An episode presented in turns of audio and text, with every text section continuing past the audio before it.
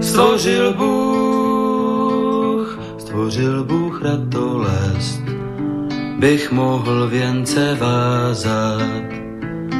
Děkuji, děkuji za bolest, jež učí mne se tázat. Děkuji, děkuji za nezdar, jenž naučí mne píly. Bych mohl, bych mohl přinést dar, byť nezbývalo síly. Děkuji, děkuji, děkuji. Děkuji, děkuji za slabost, jež pokoře mne učí. Pokoře, pokoře pro radost, pokoře bez područí. Děkuji, za slzy děkuji, ty naučí mne citu, živým již, živým již žalují a křičí po soucitu děkuji, děkuji, děkuji. Dobrý večer, vážení posluchači, Stanislav Novotný, zdraví srdče z Prahy, všechny Slováky a Čechy, kterým není lhostejný osud našich zemí, našich národů. Je zřejmé, že povaha a podoba euroatlantické civilizace se mění takřka před očima a že se celý svět dostává do nového pohybu. Je také zřejmé, že tento pohyb má a bude mít značný vliv na kvalitu života jednoho každého z nás a na naše národní bytí uprostřed Evropy. O projevech těchto změn, o jejich důsledcích, o jejich fatálnosti, či naopak o možných reakcích a řešeních, tedy o jejich plusech a mínusech, si povídáme v pořadu na Prahu změn. Jinými slovy diskutujeme o zkušenostech, znalostech, názorech a činech výrazných osobností žijících v naší složité době.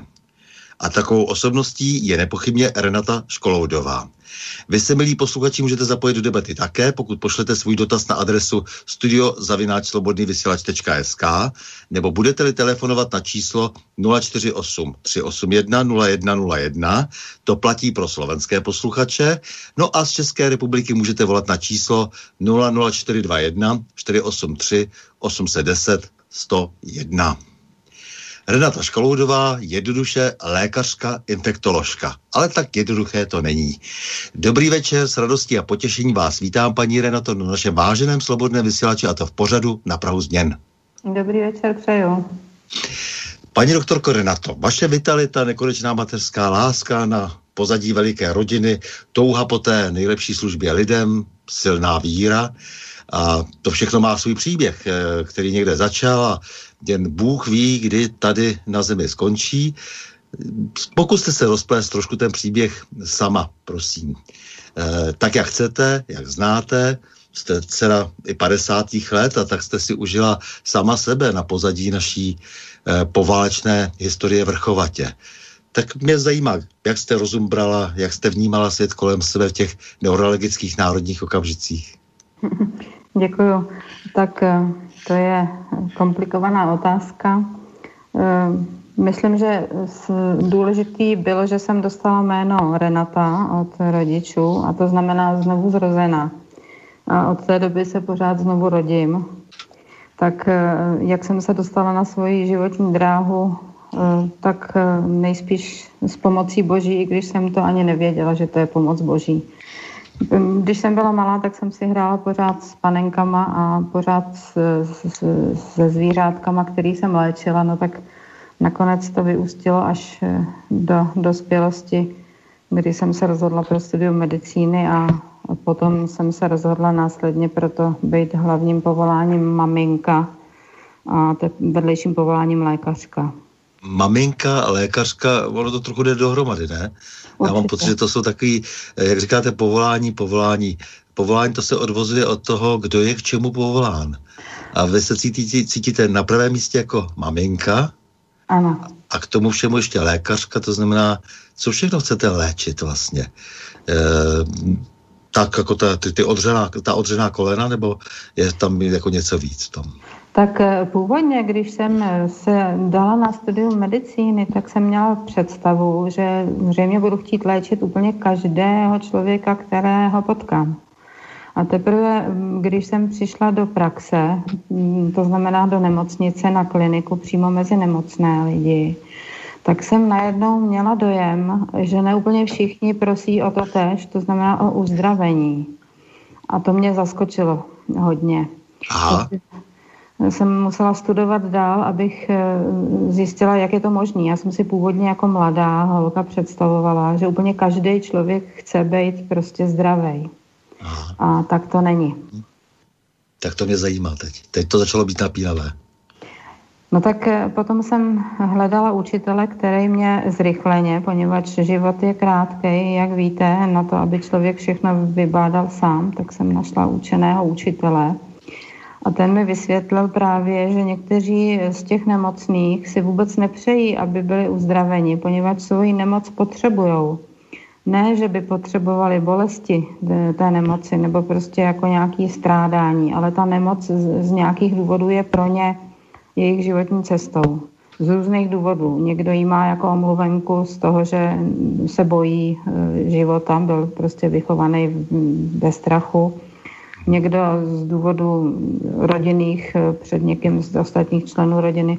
Těch důvodů už je moc, ale pro mě bylo zásadní dozvědět se, že nemůžu nabídet, nabízet prostě svoji pomoc a, a jít naplno do léčení lidí, kteří si uzdravení nepřejou. Tak jsem se musela začít jinak ptát a ptala jsem se těch lidí, chcete být zdrav, anebo chcete eh, zůstat eh, s tou nemocí a mít co nejmenší obtíže.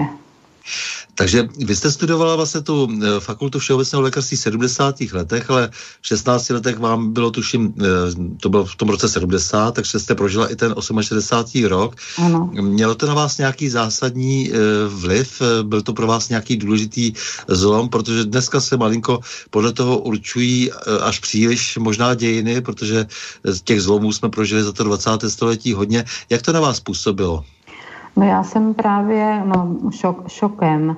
Já jsem totiž bydlela v Davicích dříve, takže mě probudilo tehdy ráno, to mě bylo 14 tu dobu, důnění veliký. A tak jsem byla zvědavá, co to důní. Vyběhla jsem se podívat z okna a viděla jsem, jak jede jeden tank za druhým, tak eh, to jsem byla v šoku. To se nedá nikdy zapomenout.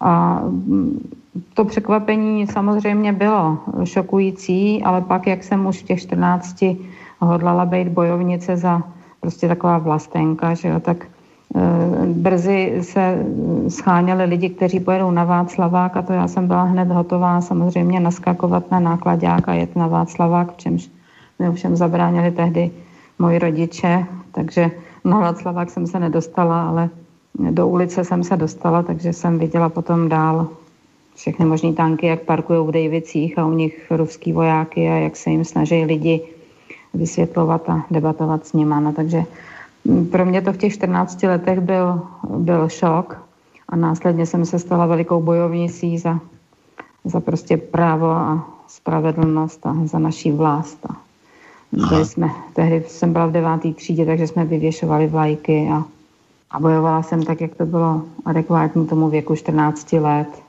No a promítlo se to do toho vašeho, do té vaší představy o tom vašem příštím povolání, o tom, v čem budete povolána teda?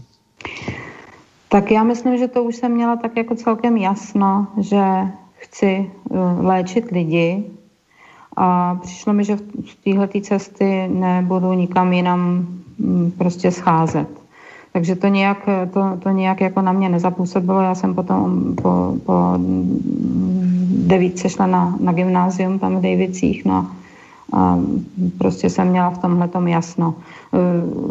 E, nejspíš to trošku ohrozilo moji kariéru, protože můj dědeček byl, byl e, jmenoval se Erazim Davídek a byl e, vlastníkem takový té farmice v Libuši, peří a kuřata a husy, to všechno bylo mýho dědy. Aha. Takže já jsem v té době ještě byla jako takovým tím uličním výborem e, prostě pronásledovaná a pořád mi nedoporučovali nikam na žádnou školu, že, že jsem prostě nevhodná, protože jsme byli jako rodina zkrátka milion, jako rodina milionáře, že jo, což byl můj děda. Takže trošku to komplikovalo tyhle ty moje další postupy. Musela jsem všude hledat protekci, protože bez protekce bych se byla bývala normálním způsobem nedostala nikam skrz tady ten, ten špatný původ, jak se tehdy říkalo. No a to se vám povedlo nakonec, takže Fakulta všeobecného lékařství Univerzity Karlovy Praha, jste celý ano. život, jste zůstala v Praze, Praha je také vlastně, vlastně e, pro vás důležitá jako středobod vašeho života, jestli tomu správně rozumím? Určitě. Mm-hmm. Praha je pro mě město, prostě kde, tak zřejmě pán Bůh plánoval, že mám být v Praze, tak jsem tady ráda. Tak a teď jako na té, už na té fakultě nebo potom po studiích jste zjišťovala, že ty e, lidi tak trošku fixujou eh, vůči vlastně tomu zdraví, že, e, že je tam spousta těch zástupných důvodů, proč se vlastně ocitají v rukou lékařů a nechtějí být vyléčeni. Je, je to tak, jako už, už tam jste jako, jako pochopila, že jako je to trošku jako jinak ještě, než jako, že by se jenom dalo jak si to očkrtnout a ten člověk je vyléčený a hotovo. No právě mě vyloženě zajímal ten člověk. Já jsem skutečně chtěla těm lidem jako pomoct. No a ono potom najednou poznáte, že to nějak drhne a že teda pomáháte proti vůli toho nemocného člověka. Takže já jsem hledala všechny možné způsoby, jak pomoct nemocnému člověku a a hm, to už bylo na něm, aby se rozhodnul, jestli chce eh, hledat jako cestu k úplnému zdraví, pokud je to možný. Ono ne vždycky samozřejmě to je možný, ale ulevit je možný každému. No a nebo jestli opravdu potřebuje z nějakých důvodů uh, zůstat uh, jako nemocný. A to se dalo zjistit celkem snadno potom a mě to hrozně ulevilo, poněvadž uh, předchozí způsob, kdy jsem um, prostě nabízela do roztrhání těla i duše všem lidem prostě pomoc naplno, no tak to mě vyčerpávalo strašně, to, to nebyla správná cesta. Mm-hmm. No a kde, kam jste teda všude nastoupila a jaké to mělo pro vás potom následky, e, důsledky, co jste, začala jste někde revmatologii dokonce dělat na ús, v ústavu ano. revmatologickém a to jste, myslím, mi říkala, že, že to byl nějaký problém, protože tam e, to bylo příliš e, stranicky sledováno. No, já jsem po škole, právě zase po škole jsem musela zase mít různý protekce, jako vždycky, poněvadž pořád ten původ z nějakých důvodů eh, mě pro nás sledoval. Nebylo to jednoduchý. Takže po, potom eh, po skončení fakulty všeobecné lékařství jsem nastoupila na reumatologii na, reumatologii na Slupy a to byl výzkumný ústav chorob revmatických tehdy, dneska se to jmenuje revmatologický ústav, kde, pro, eh, kde ten ústav vedl pan docent Šusta. A tam jsem nastoupila jako mladá. O revmatologii jsem nevěděla vůbec nic, poněvadž předmětem zkoušky eh, na medicíně revmatologie vůbec nebyla. Takže pro mě to bylo zase nový a strašně zajímavý eh, začít se orientovat v tomhletom kloubním, šlachovým, svalovým hospodářství člověka. No a to, to byl začátek mojí, mojí takové pracovní kariéry a tam jsem pracovala do té doby, než jsem zjistila, že je potřeba vstoupit do KSČ, eh, protože to pracoviště bylo jako výzkumný ústav a podmínkou tehdy bylo, že, že prostě v tom výzkumném ústavu můžou výzkumně pracovat eh, jenom lidi, kteří budou v KSČ. Mm-hmm. Tak jsem musela potom hledat jiný pracoviště, kde taková podmínka nebyla. Takže jste se dostal na kliniku, ale pro infekční hepatitidy. Ano. E, to znamená, že máte bohatou e, zkušenost e, s infekcemi a dnes se s viry a kde se o infekcích velmi e, všichni bavíme kvalifikovaně, nekvalifikovaně, všelijak politicky, ekonomicky a tak dále. Skloněme ve všech párech e, infekci, e, která tady nad námi visí jako Damoklův meč. E, takže to, ještě myslím, to, to si ještě myslím chvilku necháme, k tomu se dostaneme. Takže to je vaše velká zásadní zkušenost, pro kterou vás to tedy také kvalifikuje k tomu, abyste právě o tom, o tom současném tématu mohla hodně mluvit mluvit. Eh, tak a to bylo v Motole teda.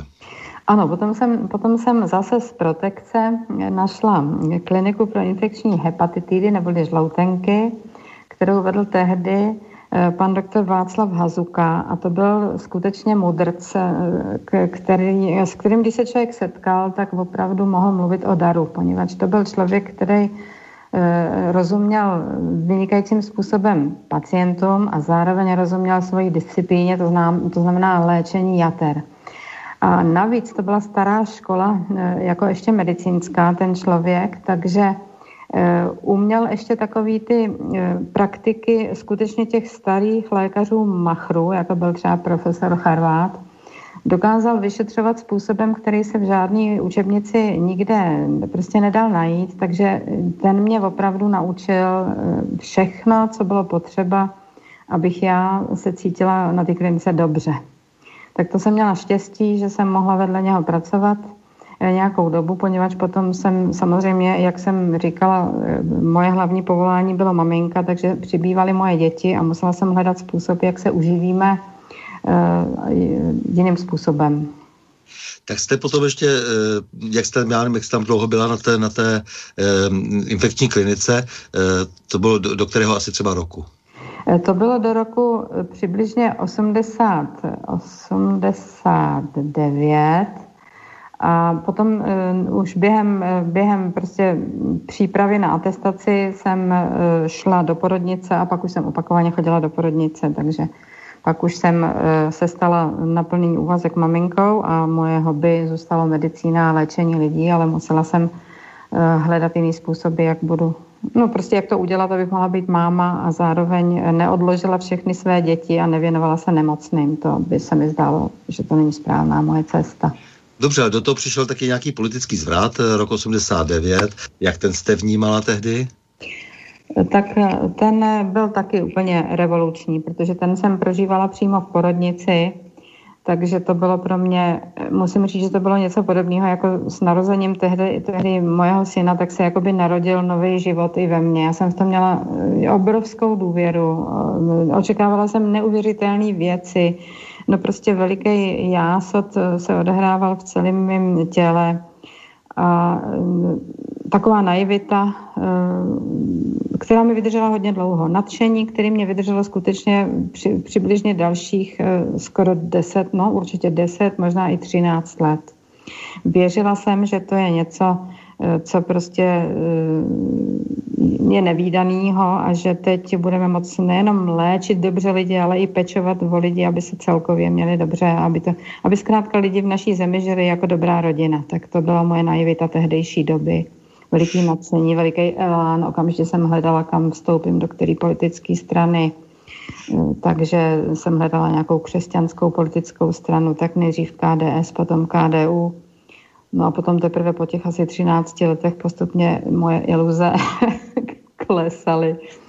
No, tak, takže skrz to sebepoznání eh, vlastně i to tělesné a potom teda to duchovní, duševní, eh, tak jste se mm, vlastně dostala až jaksi do toho víru těch společenských změn a šla jste i vlastně do politiky, takže to mělo i vnější nějaký projev a zároveň jste asi potom velmi promýšlela eh, to, co to vlastně všechno dělá dohromady s těma lidma, že jo? to znamená ta psychosomatika, že to nějak spolu souvisí. To asi bylo hodně pro vás důležité, protože ten, ten zvrat byl velmi dramatický a pak samozřejmě se můžeme bavit o té současné době, k tomu se určitě ještě dostaneme, ale ale ovlivnilo to asi vaše uvažování, protože vy nejste úplně ten tradiční doktor, který předepíše nějaké širokospektrální antibiotikum a, a je vyřízeno a pošle no. toho člověka za dveře. No samozřejmě, no tak mě to ovlivnilo úplně se vším všudy. Já jsem měla představu, že skutečně teď je možný uzdravovat nejenom lidi, ale jako celou společnost a že teď budou jako se nacházet další spolupracovníci, kteří půjdou stejným směrem a všichni budeme radostně jásat, jak nám to pěkně jde. A tak eh, jsem eh, vstoupila hnedka do, do zastupitelstva, že jo, v Praze 5 tam a, a tam jsem celou řadou prostě bujarých interpelací se snažila přesvědčit ODS tehdy třeba o tom, že je dobrý mít v Praze pět světlo a k čemu a, No a, a prostě spoustu věcí jsem tak hezky jako tam přednášela, avšak odhlasováno bylo většinou vždycky jinak, poněvadž samozřejmě ODS tehdy bylo v převaze. No, takže Ale tam... jak vás tak tuším, tak vy jste si nepředstavovala jenom to světlo elektrické. Vy jste si ne, představovala ne. trošku, trošku jiné světlo, které, no, ano, no. které nám bude svítit někam dál a, a to asi úplně nenarazilo na pochopení. No právě, mně se to strašně jako líbilo. Já jsem samozřejmě nijak tam ne, ne, nedělala nějakou evangelizaci, že poněvadž v našem, v našem území je potřeba opatrně, aby, aby lidi spíše byli navnaděni, než odra, odrazeni, že jo, takže jsem se snažila pěkně jako sofistikovaně líčit, že světlo je přece jenom důležitý jako pro všechno, protože světlo je důležitý i pro zdraví těla jo, a, a duše, takže to jsem, to jsem to měla podloženo samozřejmě i tou lékařskou praxí, ale ale bylo to teda skutečně jako marný. Výsledky byly většinou, většinou jiný, poněvadž, jak říkám, v převaze byl individualismus a sobectví a řekl bych nedospělost politických stran, protože já jsem si musela v tom udělat jasno, tak jsem si ty politické strany rozdělila na nedospělý a jednu jedinou dospělou. A to jsem si myslela, že je ta křesťanská. Ty ostatní mě přišly, že jsou jako v pubertě. Aha. Je, Jakože pravice je, prostě je e, sobecká, taková ta, ten puberták, jak prostě mluví jenom o sobě a myslí si, že on je ten nejdůležitější. A, a levice mně přišla taková kolektivistická, jako, jako když je člověk v pubertě a něco se zlýho přehodí, tak místo, aby vzal osobní zodpovědnost za to, co se stalo, tak jako hledá, že za to můžou všichni ostatní, že jo, nejenom on. No tak jsem si takhle to rozdělil, že to jsou pubertální strany a já, že budu v té dospělý a to je ta křesťanská, která prostě má úplně jiný jako zásady, jsem si tehdy tedy myslela. Na to jste si myslela třeba o té KDU ČSL, no. potom tedy, jak se tedy přejmenovala, jak se spojila s tím názvem, který vznikl přes to KDS, tak to jste si říkala, to je ono. Ano, jsem si říkala, to je ono tady to půjde, tady to budou ty pilíře, prostě personalismus, solidarismus, subsidiarita, to je super, to je dospělý postoj a tady uděláme jako veliký věci pro náš národ. Tak to byla moje představa, to mi fakt vydržela hrozně dlouho a spoustu přednášek jsem na to téma měla a nadchla jsem spoustu lidí, když jsem jim vysvětlovala, co to je, tyhle ty tři pilíře Avšak eh, postupně mi ty lidi telefonovali, že jim sice hezky vysvětlují ty pilíře, ale že ty hlavní představitelé KD strany ty pilíře nemají. Jo, že se, že se potom dívali do těch slov, eh, ta, ta slova se nějak jak nafoukla, praskla a potom nic z toho nic nebylo. Mm, tak prostě nebyl na to moc hezký pohled, no, když se podívali na ty představitele, no, tomu naprosto rozumím. No. no ale, takže, ale vy jste se samozřejmě musela také ještě nějak živit, takže jste přešla eh, z těch eh, infekčních, intenzivních, jak si tam jako nějakých projektů na drogově závislé. No tak já jsem ještě mezi tím, poněvadž jsem ještě potřebovala přeci jenom jako vydělávat víc peněz, tak jsem eh, měla ještě moji kamarádku, která byla praktickou lékařkou v Praze 1 na kampě. A tu jsem, s tou jsem měla takovou, že když prostě potřebovala zastoupit, tak jsem jí chodila zastupovat. Já jsem bydlela na Smíchově, tam jak je Arbesovo náměstí, takže vždycky chvilku pěšky. Takže jsem zastupovala tady tu svoji kolegyni a vedle toho jsem měla doma ordinaci, kde už jsem právě si mohla ty pacienty, který ke mně přišli, si přijmout, případně eh, je tam si vyšetřit eh, tím svým způsobem a pomoct jim v léčení jejich jako životního stylu. To se potom stalo mým koníčkem velikým a to je mým koníčkem dodnes, že když někdo potřebuje léčit, tak mi píše dva, život, dva životopisy. Jeden je životopis jeho, ale ne nějaký profesní, ale jeho prostě normální život, takový, jak ho žije. A druhé je životopis jeho nemoci. Jak vznikla, jak se jako narodila, od grýma.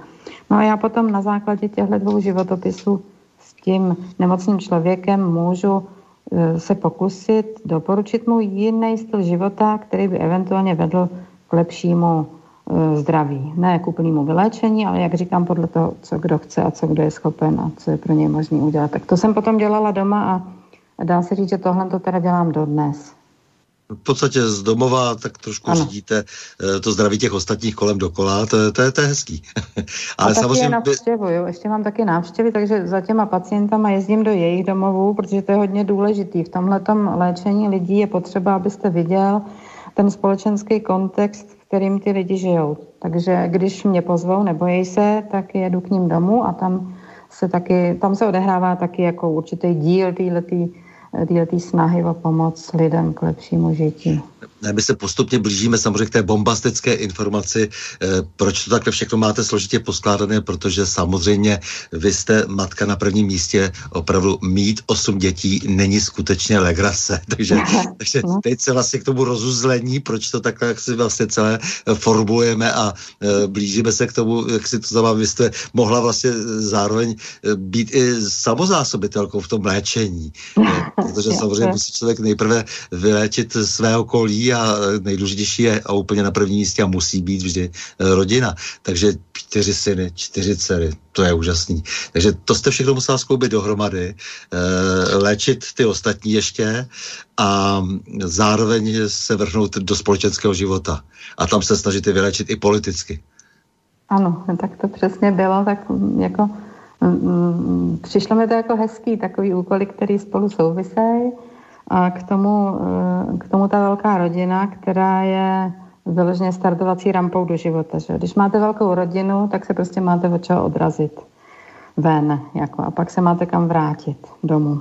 Ne, to historicky bylo vždycky povolání, až eh, nějak ta, ta, ta poslední desetiletí, staletí e, zkazila, e, jak si to, to, to, to přirozeno, že rodina je opravdu povolání. Jsme povolání k tomu, aby jsme měli rodinu a abychom se o ní co nejlépe starali a matka, jak si má tu rodinu samozřejmě vždy na tom prvním místě, protože ten otec potom ještě musí vyrážet za těma mamutama někam, že jo? Je, Takže tak, tak je občas bez té rodiny, ale dejme tomu, že to celé má samozřejmě velký smysl mm. a e, pokud tedy se na to nevykašle, ale e, to jsme úplně postráceli.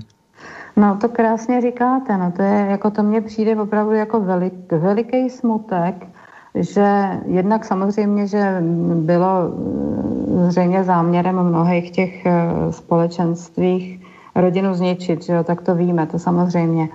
Ale co bych řekla, že možná chybělo po, to, po tom roce 89, tak já myslím, že chyběla informace o tom, jak ta velká rodina žije, víte, protože oni vznikly různé dokumenty o všem možným.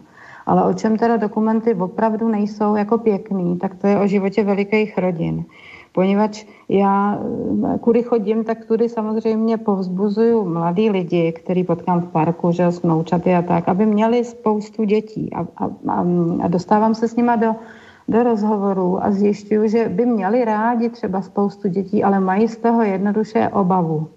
Ne ani tak finanční, i když to taky samozřejmě, ale hlavně obavu, že by to jako nezvládli. Neumějí si to prostě vůbec představit, což chápu, protože ono to je nepředstavitelný ale je škoda, že o tom opravdu nevznikne někdy nějaký dobrý prostě dokument s nějakou rodinou, která teda je v pohodě, která není, bych řekla, která je příkladná, jo? Aby, aby se ty lidi nelekli, že, jo? Že, že to je přesně to, co, čeho se bojí.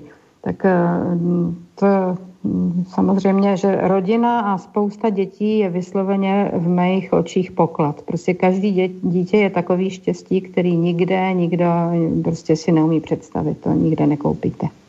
To bylo tak vnímáno přirozeně historicky, že se v rodinách vždycky říkalo, děti to je radost, to, to nebyla žádná ironie. No. Dneska se samozřejmě vyslovují takové věty ironicky. No. A samozřejmě v tom potextu toho sobectví je strašně moc. Eh, a zároveň samozřejmě ta představa, že když už teda jsou ty děti, takže se musí zahrnout takovou péčí, tedy myslím hmotnou péčí, no. že z toho pak ty děti umírají. Není to tak? No právě, no to, to jsou samý takový, takový představy úplně, to vůbec prostě není pravda, že jo, poněvadž že, jako děti potřebují samozřejmě zahrnout úctou a láskou rodičů, to teda každopádně. Ale co nepotřebuju rozhodně, tak to je blahobyt, to je naopak škodlivý. Takže mně právě přijde, že ta rodinná soudržnost vysloveně roste s nouzí víc než s blahobytem. Tak eh, nouzi tu jsme teda prožili, poněvadž samozřejmě, že jako uživit tolik dětí, který, který potřebovali eh, všechno, co potřebují děti, jako k normální potřebě a tak potom ještě studovat, poněvadž všichni studovali, eh, tak bylo těžký. A neměli jsme jako na zbyt. Měla jsem třeba 30 korun na osobu a den, jo, byly chvíle takový i.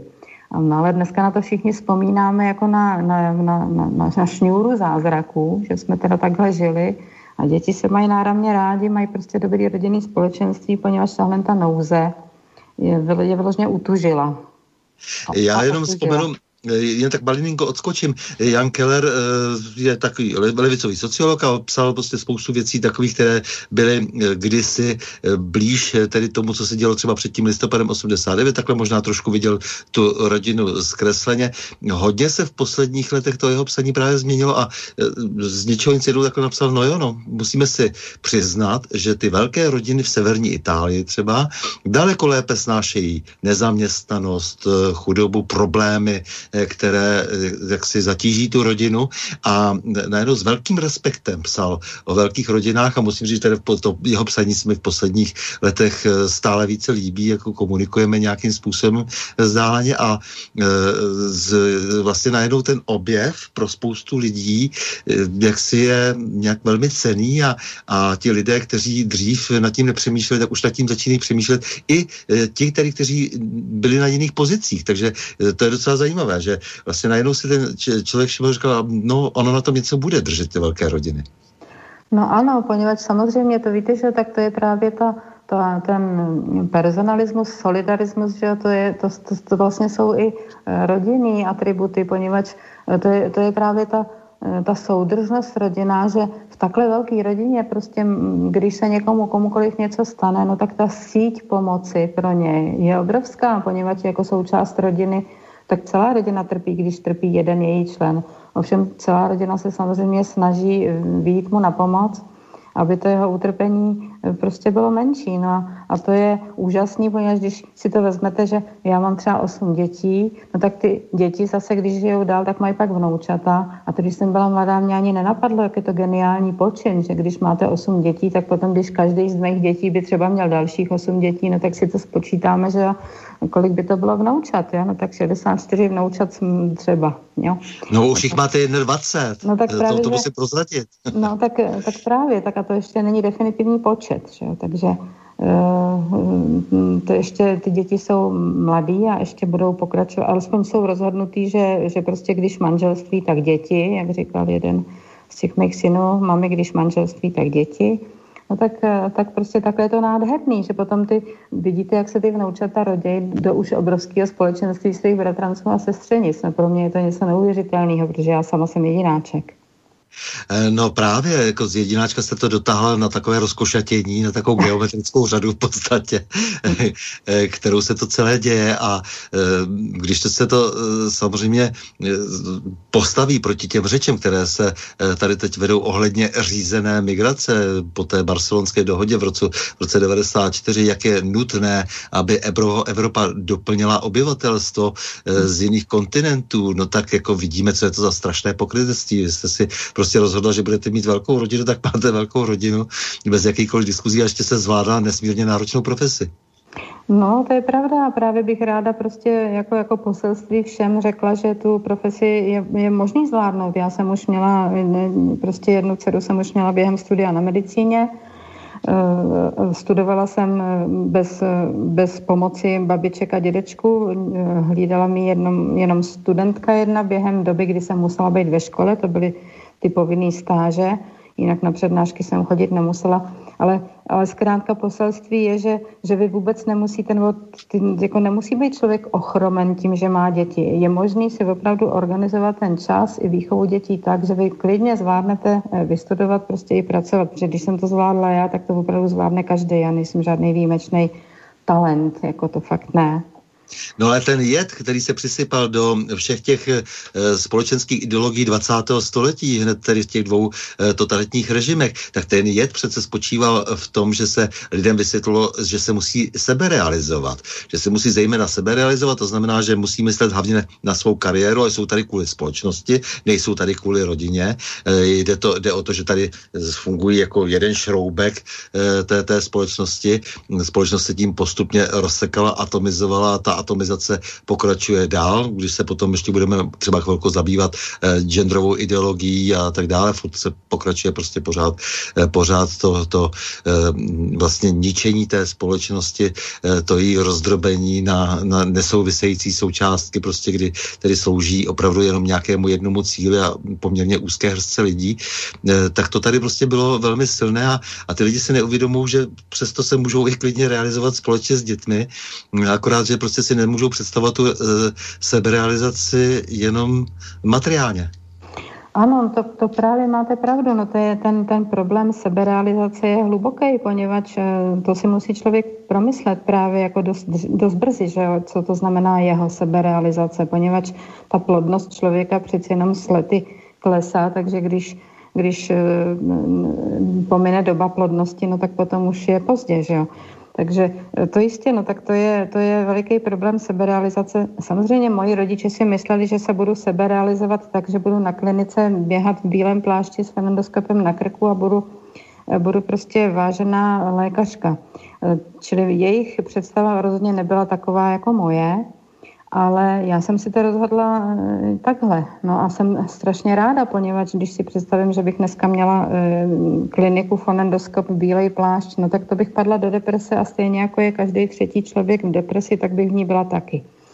Takže je to takový antidepresivum pro mě, že se mi podařilo mm, tak brzo najít, že moje seberealizace je prostě to ženství, eh, ta mateřská role, ta maminkovská role, no a nyní, nyní teda je naprosto jasný, že moje stavovská povinnost je být babička.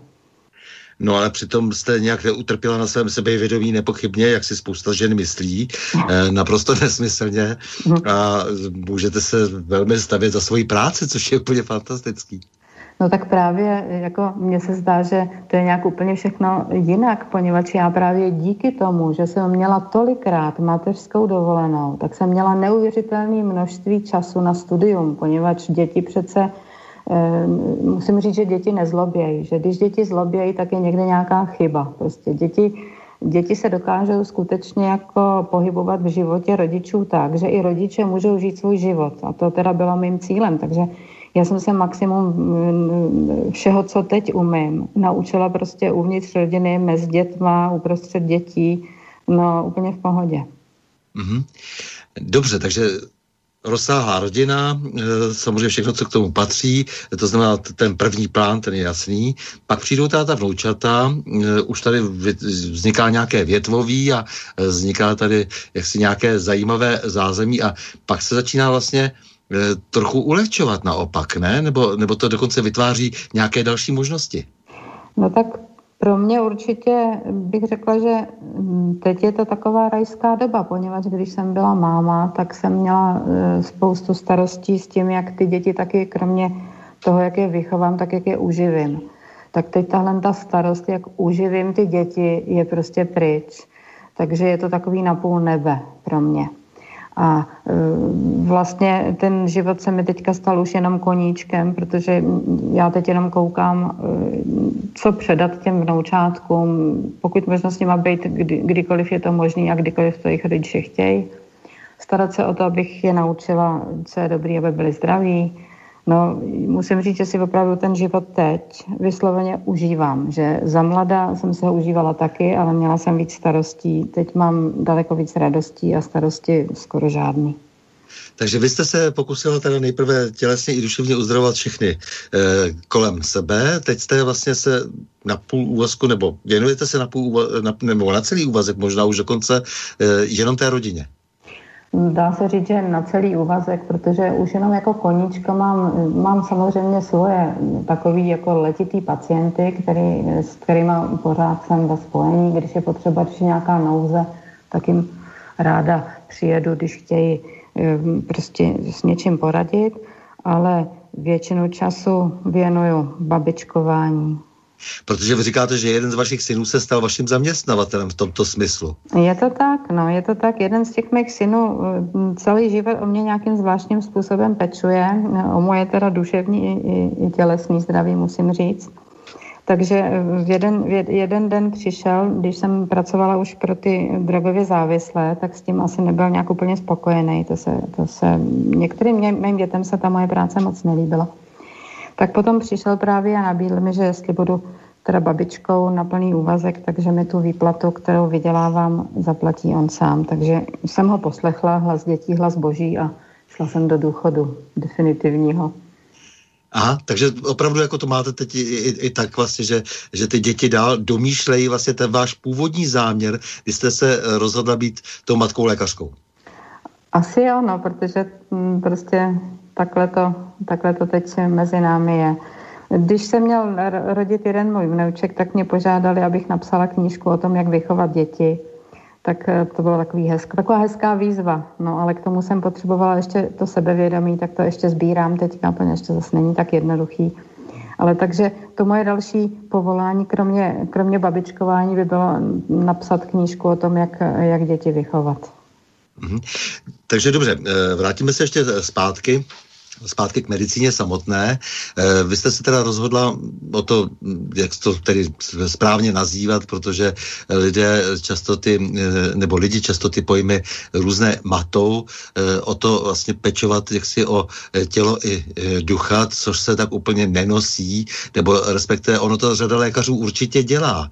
Lékařů, kteří jsou normálně jaksi výsledkem učení v západně medicínských tradicích, ale zároveň je, to, je v tom něco dráždivého.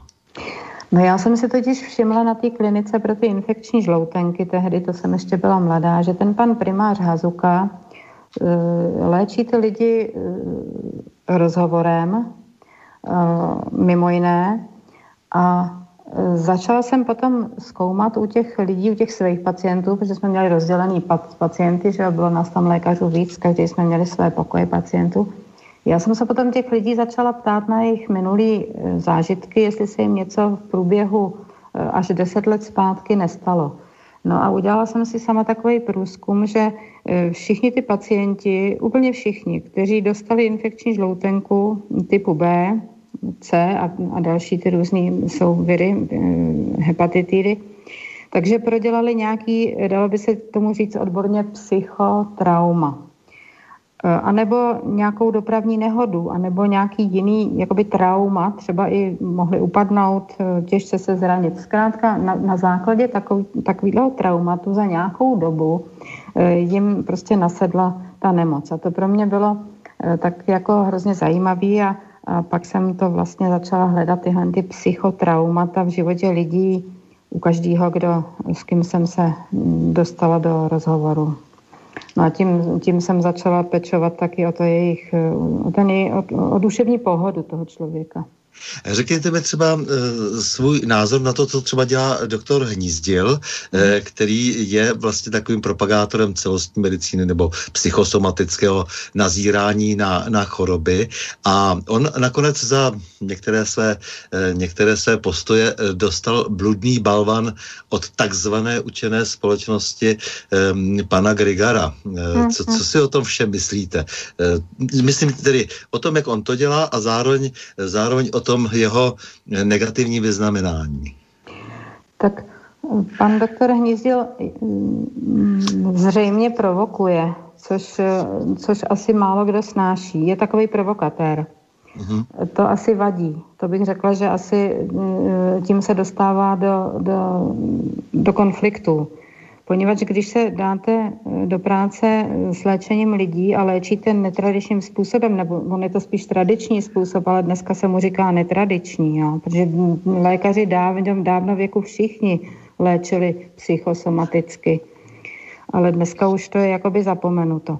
Tak eh, jakmile se dáte do rozhovoru s lidma, který, který jsou hlubší, než je obvyklý ve studiu medicíny, no tak jste podezřelej. Takže je potřeba, eh, bych řekla, aby ten, aby ten člověk, který tohle to dělá, eh, našel způsob, jak se nevysilovat zbytečnými boji eh, se zbytečnými nepřáteli. A to si myslím, že asi v tomhle je pan doktor Hnízdil jako trošičku zapadlej, nebo jak bych řekla, že si prostě vyrobil spoustu nepřátel a to je škoda. To potom ty ty jeho práci prostě jako ne, nepřidá. Jo. Čili to je taková určitá věc, která, která mu překáží. No a, a bludný balvan, no tak to víte, to je otázka pohledu. já nevím, tak třeba Robert Feynman napsal knihu Snad ti nedělají starosti cizí názory. Tak já bych panu Grigarovi a všem, co dávají bludný balvany, asi mm, doporučila, aby si přečetli tuhle knihu, protože jistě, že je jejich názor, že, že je potřeba někomu dávat bludný balvan, ale podle mého názoru bludný balvan může dostat každý člověk na zemi, protože prostě jako jsme všichni, že jo. Trošičku. Omylní. Ano tak eh, samozřejmě jako to jste mi trošku nahrála, protože mě ta arogance eh, tohoto přístupu dosti vadí, přestože vím, že pan doktor Grigar je velmi populární, co by astrofyzik, který respektive eh, popularizátor vědy, zvané astrofyzika a docela mi vadí, že je mu ale všechno jasné, jak si co se týká biologie a celé, celé řady dalších oborů, je mu jasné, co je věda, co není věda. Je to trošku, jak si ta povýšenost, jako je, to, to je ta druhá strana mince, když naprosto rozumím právě těm argumentům, eh, které jste stáhla eh, na, na tu eh, třeba i zbytečně, zbytečně dráždivou prezentaci doktora Hnízdila a mě to dost vadí spíše z té druhé strany. Právě ta netolerantnost a to, že se nám z vědy nebo z toho, čemu se říká věda, stalo náboženství. A že ti lidé, kteří se teď jaksi tváří jako ti velekněží toho náboženství, tak často nesplňují tak úplně to, co eh, se předpokládá, tedy že se v té vědě bude dít, tedy že nějaká hypotéza, to se pak jasně dokáže, že jo, bude to platit eh, jaksi dosti dlouho, kdy se tady mění ty výsledky eh, té vědy v různých oborech téměř každý, každý týden ve světě. No tak tak samozřejmě, no tak Jan Pavel II. napsal třeba encykliku, že jo, Fides et ratio, věda věda a víra, nebo víra a věda.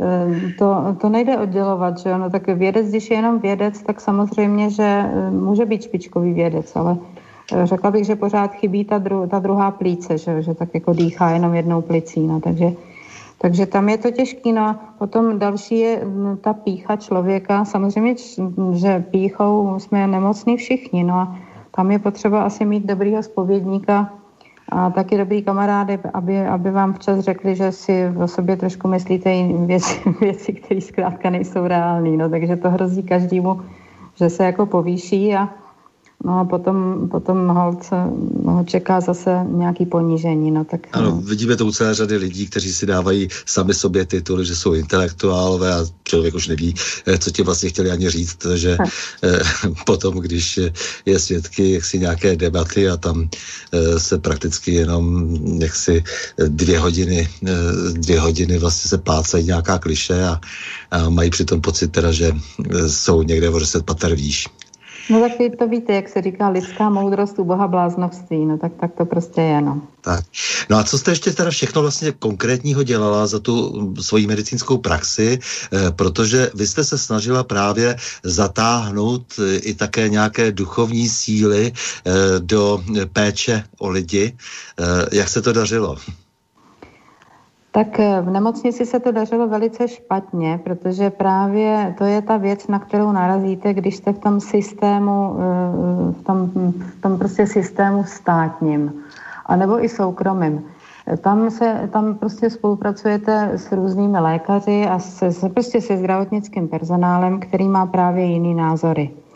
Takže je to velice obtížný poněvadž eh, jednak není čas na to probírat s lidmi jejich osudy. To děláte mm, prostě přes čas a to zase jako, mm, to, to zase není výhodný pro vás, nakonec konců pro nikoho.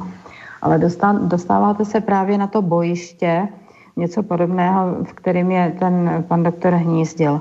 Tak to se děje na klinice hned, poněvadž velice rychle se ukáže, že pokoj pacientů, který máte na starosti, je pokojem těch, který se léčí rychlejc. A to mm, většinou nepřináší pohodu mezi ostatní lékaře.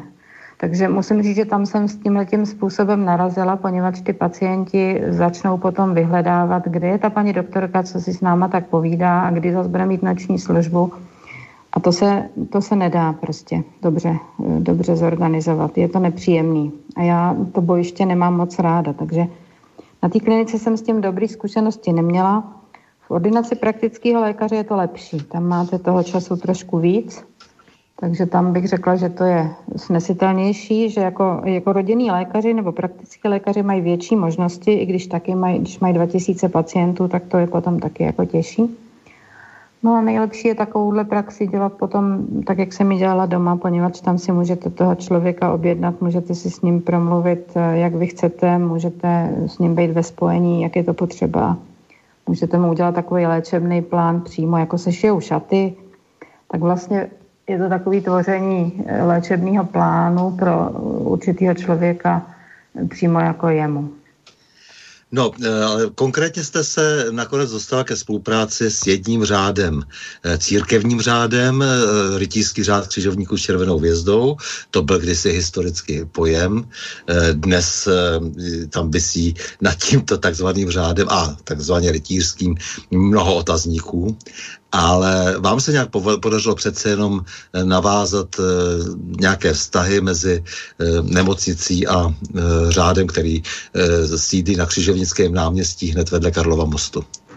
Ano, tak to bylo, to bylo jedno z nejkrásnějších období mého profesního života, protože já jsem poznala toho velmistra řádu prostě na poutním ši, kde on měl kázání a kde mluvil o nemoci jako o daru to popudilo eh, většinu těch, kteří to kázání slyšeli. Ty lidi byli velice rozčílení, že mluví o nemoci jako o daru. A mně se to naopak strašně líbilo, takže jsem šla za ním potom po mši a šla jsem se ho zeptat, kdo je, jak se jmenuje a kde ho najdu. No a zjistila jsem, že to je teda velmi rytířského řádu křižovníků s červenou hvězdou. No a tak, eh, tak eh, to potom dospělo k tomu, že jsem se stala jeho sekretářkou. Aha. No a on mi vždycky, on mi tu a tam položil takovou otázku. Není vám to líto, paní doktorko, že jste tady?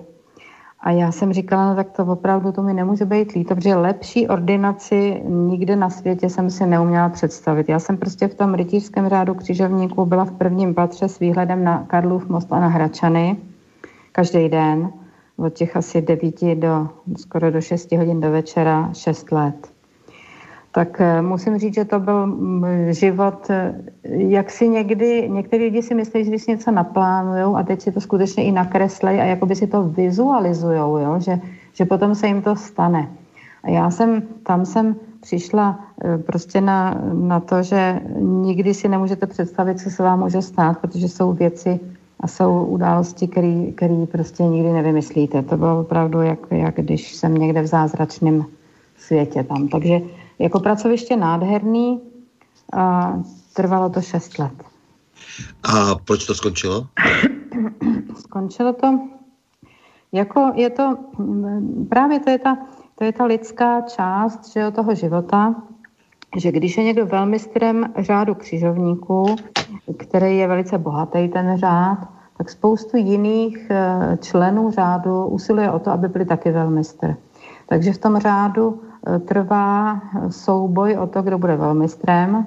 No a tady ten můj pan velmistr byl odvolán, místo něj nastoupil nový velmistr a ten jakmile nastoupil, tak mi hned řekl, paní doktorko, doufám, že jste počítala s tím, že jsem nastoupím a že vy jste si udělala zadní vrátka. Hmm. No, e, samozřejmě e, o tom e, řádu jdou jaksi celé dnes legendy, protože přece jenom 20 miliardový majetek a kolik, asi, kolik že těch členů, asi 12 nebo kolik, tak, tak tak to je samozřejmě velmi přitažlivé a tak ona jich moc není a samozřejmě je to velká hamba vzhledem k tomu, co se tam všechno děje a proč to neříct tedy veřejně, protože církev by měla se sebou samozřejmě něco dělat a bohužel, bohužel, bohužel. Uh, Jak se, jak, se, jak se vám vůbec potom dařilo s eh, různými církevními hodnostáři, které oba eh, známe, komunikovat ohledně těch problémů, jako co by tedy církev měla, jakým způsobem by se měla zapojovat vlastně do toho, do toho eh, ozdravení společnosti je skutečně vážný, to znamená svojí prací, protože jste věřící katolička, je tedy poměrně logické, že jste očekávala to největší porozumění právě u té církevní hierarchie, ještě strážkyní církevního nehmotného pokladu. Jaké s tím máte zkušenosti? No tak to je právě podobně jako v tom, v tom politickém životě, jak jsem s tím nadšením si myslela, že teď bude ta změna po roce 89. Tak stejně jsem nastoupila do církve s velikým nadšením, že teď jsem na tom pravém místě, svatá Aneška Česká jako jediná žena, která založila mužský katolický řád, naprosto všeho svého majetku se zřekla, aby ho dala do služeb tohoto řádu, který bude sloužit nemocným a chudým. No tak mně to přišlo úplně, že to snad ani nemůže být pravda, že jsem se odstla v tomto řádu. A hnedka jsem byla nadšená, že se svatou Aneškou to prostě bude nádherná práce. No, prvně jsem narazila na ekonoma toho řádu, poněvadž, jak jsem zjistila, tak, tak v řádu prostě je, nebo byl tehdy ekonom a ten vlastně rozhodoval o tom, kolik peněz kam se bude dávat, takže to, byl, to byla první brzda pokroku a veliká. Poněvadž tohoto ekonoma se prostě jako z, z, mě nepochopitelných důvodů všichni báli. Všichni kněží se ho báli. E, takže ho poslouchali prostě na slovo. Tak to, byla trošku, to byl trošku problém, ale potom pan velmistr přeci jenom se podařilo eh, alespoň něco, takže eh, si pamatuju, že se nám podařilo aspoň podpořit církevní mateřskou školku eh, ve Voršilské ulici. No a já jsem se snažila teda, když jsem zjistila, že, že peníze na nic nedostanu, vůbec na nic, jako na nějakou podporu chudým vůbec prostě nic, že nedostanu, tak jsem si snažila vymyslet, co teda, co teda půjde zadarmo. A poněvadž jsem eh, měla teda, nebo mám ten titul medicínský, no tak jsem vyrazila do, do, mm, do, na psychiatrickou kliniku eh, profesora Rabocha a na neurologickou kliniku profesora Růžičky, tam do Kateřinské zahrady a udělali jsme nádhernou spolupráci mezi panem Velmistrem a těmi profesory těch klinik. Takže pan Velmistr mohl, byl zván na vizity těch nemocných pacientů do těch klinik Eh, a taky se stal eh, takovým, prostě bych řekla, spovědníkem a duchovním, eh, který měl svoje ordinační hodiny na těch klinikách, kde se mohli pacienti přihlásit, mohli poprosit o rozhovor s tím velmistrem, no a mohli se dočkat taky kromě toho léčení psychiatrického a neurologického prostě podpory tady velmistra řádu křižovníků, ty lidi byli nadšený, byli z toho prostě dojatý, že vůbec můžou se, se setkat s křižovníkem a že můžou být také léčený tímhle způsobem. Eh, k tomu byl mm, ještě do, do zprávy řádu dal, dá, dán kostel svaté Kateřiny Alexandrijské eh, v zahradě eh, kliniky tam psychiatrické.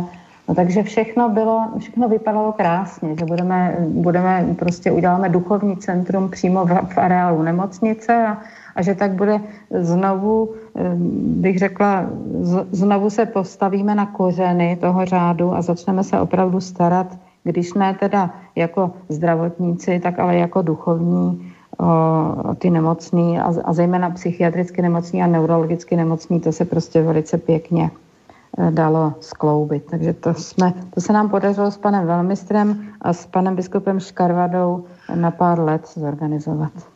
Tak a pak to skončilo jako mnoho jiných projektů e, s, i v dalších velectěných řádech.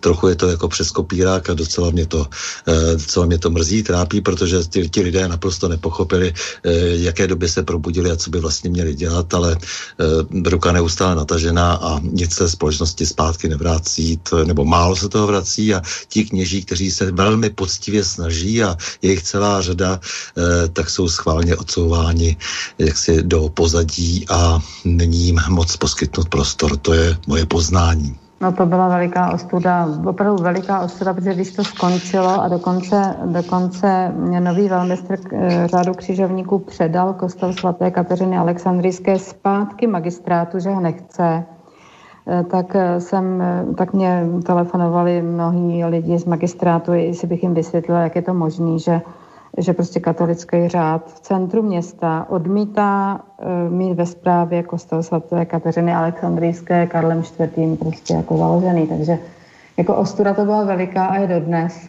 protože to prostě nebylo možné vysvětlit. No, to ty lidi ne, jako ne, ne, nemohli pochopit. Dneska, je to, dneska to mají pravoslavní ten kostel ve své ve svý péči. Eh, já udělám trošku střih zdraví. Eh, je to soukromý nebo veřejný majetek, eh, statek tedy? Já se ptám tak každého lékaře, zvláště pak lékařů politiků, a vy jste byla také političkou a to propojení, tedy to znamená, že jak si ten světský pohled a i, i, i ten pohled, dejme tomu vnitřní velmi, ten je u vás, ten vám velmi přirozený, tak mi řekněte, je to, je to velký problém definovat něco takového. Máte na to nějakou svoji definici? Tak já se, vždycky, já se vždycky snažím to zjednodušit a dívám se na to, jak je to v té rodině, protože mně přijde, že rodina je základem všeho a potom už můžete si odvodit vlastně všechno dál z rodiny. A tak jestli je to soukromý nebo veřejný, řekla bych, tak obojí, že jo, poněvadž když jste například členem velké rodiny, tak vaše zdraví je vaše soukromá věc, poněvadž oni samozřejmě soukromně a zodpovědně musíte pečovat vy sám. Ale zároveň je to i veřejná věc, to znamená věcí celé rodiny, protože jakmile onemocníte, tak je to pro tu rodinu prostě rána, je to oslabení té rodiny, nebo je to taky pro, pro ní poučení. To, to už je věc toho, jak vezmeme to utrpení a bolest, jak se na to díváme, ale rozhodně zdraví je něco, co, co si člověk musí sám osobně eh, kultivovat a zároveň je taky povinen to kultivovat vzhledem ke svému okolí. Takže bych řekla, že to je obojí, jakože soukromý majetek i, i součást toho veřejného majetku. Eh, protože samozřejmě to, že si eh, někdo snaží ty lidi zcela přivlastnit, to je jedna tendence to vidíme třeba u, já nevím, eh, ministrině práce a sociálních věcí, která klidně jedna druhá eh, prohlašují, že třeba i dítě je vlastně tím veřejným statkem uh-huh. nebo majetkem státu. Uh-huh. No a je to třeba jako nějakým způsobem odlišit. To, to znamená tu osobní odpovědnost a zároveň povinnost státu se starat o hm, vlastně vlastní populaci. A to je, jak říkáte, začíná to rodinou a potom je tam také něco, co se velmi obtížně některým lidem vyslovuje a to je národ. No tak určitě, no tak eh, tam v tom přivlastňování jako je nutný, že ho držet takový ty hranice. Prostě já pán, ty pán. Tak jestli někdo se snaží být mým rodičem, když já ho nechci ani nepotřebuju, no tak je to samozřejmě jeho snaha, ale já ji teda odmítám a k tomu je potřeba taky ale odvaha. Eh, no taky spousta lidí, že jo, je rádo, když je někdo řídí a když teda eh, jako nad nima má někdo tu moc. No tak to je právě jako problém, že, že málo kdo je tak dospělý, to je jako s těma dospělýma politickýma stranama.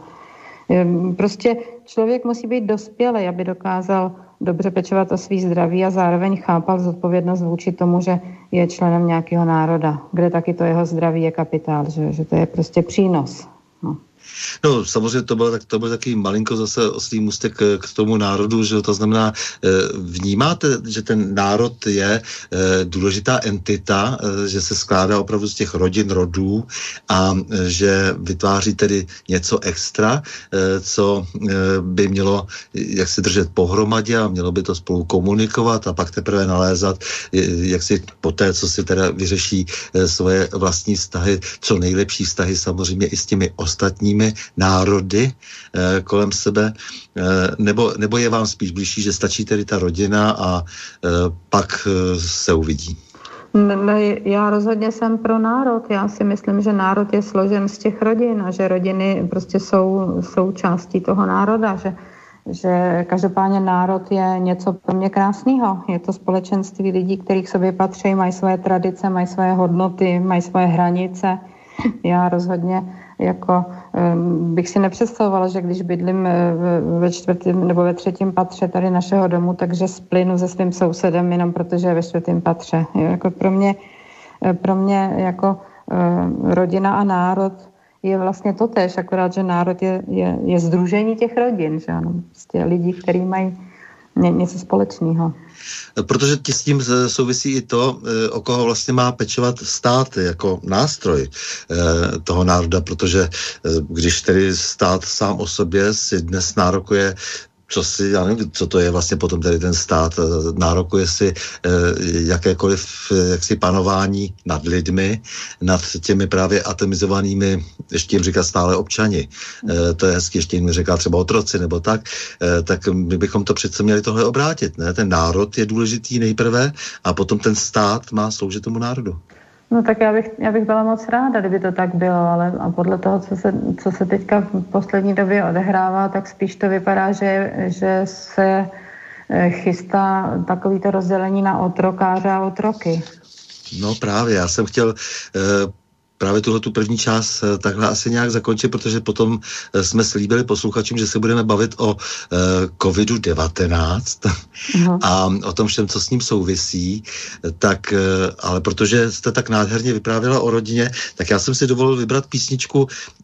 Byly takový čtyři báční chlapy už na konci 60. let Crosby, Stills, naše Young asi znáte. Uh-huh. To se nedá neznat prostě tak nádherně eh, komplikované eh, harmonie, vokály jejich, eh, tak skladali moc pěkné věci, které samozřejmě mají relativně jednoduché texty, jakože prostě život byl dřív tvrdý a teď je všechno snadné, když jsou ty dva lidi pohromadě a mají se rádi, rádi a ten kolorit vytváří třeba ty kytky váze, kočky na dvoře a zapálený oheň, tak je to sice ta taková ta, taková ta vrcholná hippies doba, ale tihle hoši s tím svým folkrokem docela eh, předznamenali spoustu pěkného uvažování, takže to nebylo až zase tak prvoplánové. Tak já jsem si říkal, že tyhle ty čtyři osobnosti, tam je totiž důležité, že vlastně oni byli všichni vynikající muzikanti a, a v té muzice nebývá až zase tak zvykem, že velké osobnosti jsou schopni nakonec e, pracovat společně, jsou schopni společně si zaspívat a zahrát, takže Crosby, Stills, Nash Young, Our House, naše rodina, uh-huh. náš, náš dům, tedy náš dům, to je tedy ta, ten základ té rodiny, ti, ti dva. A e, ta poetika je podle mě krásná. Mm-hmm. Takže poprosím Borise.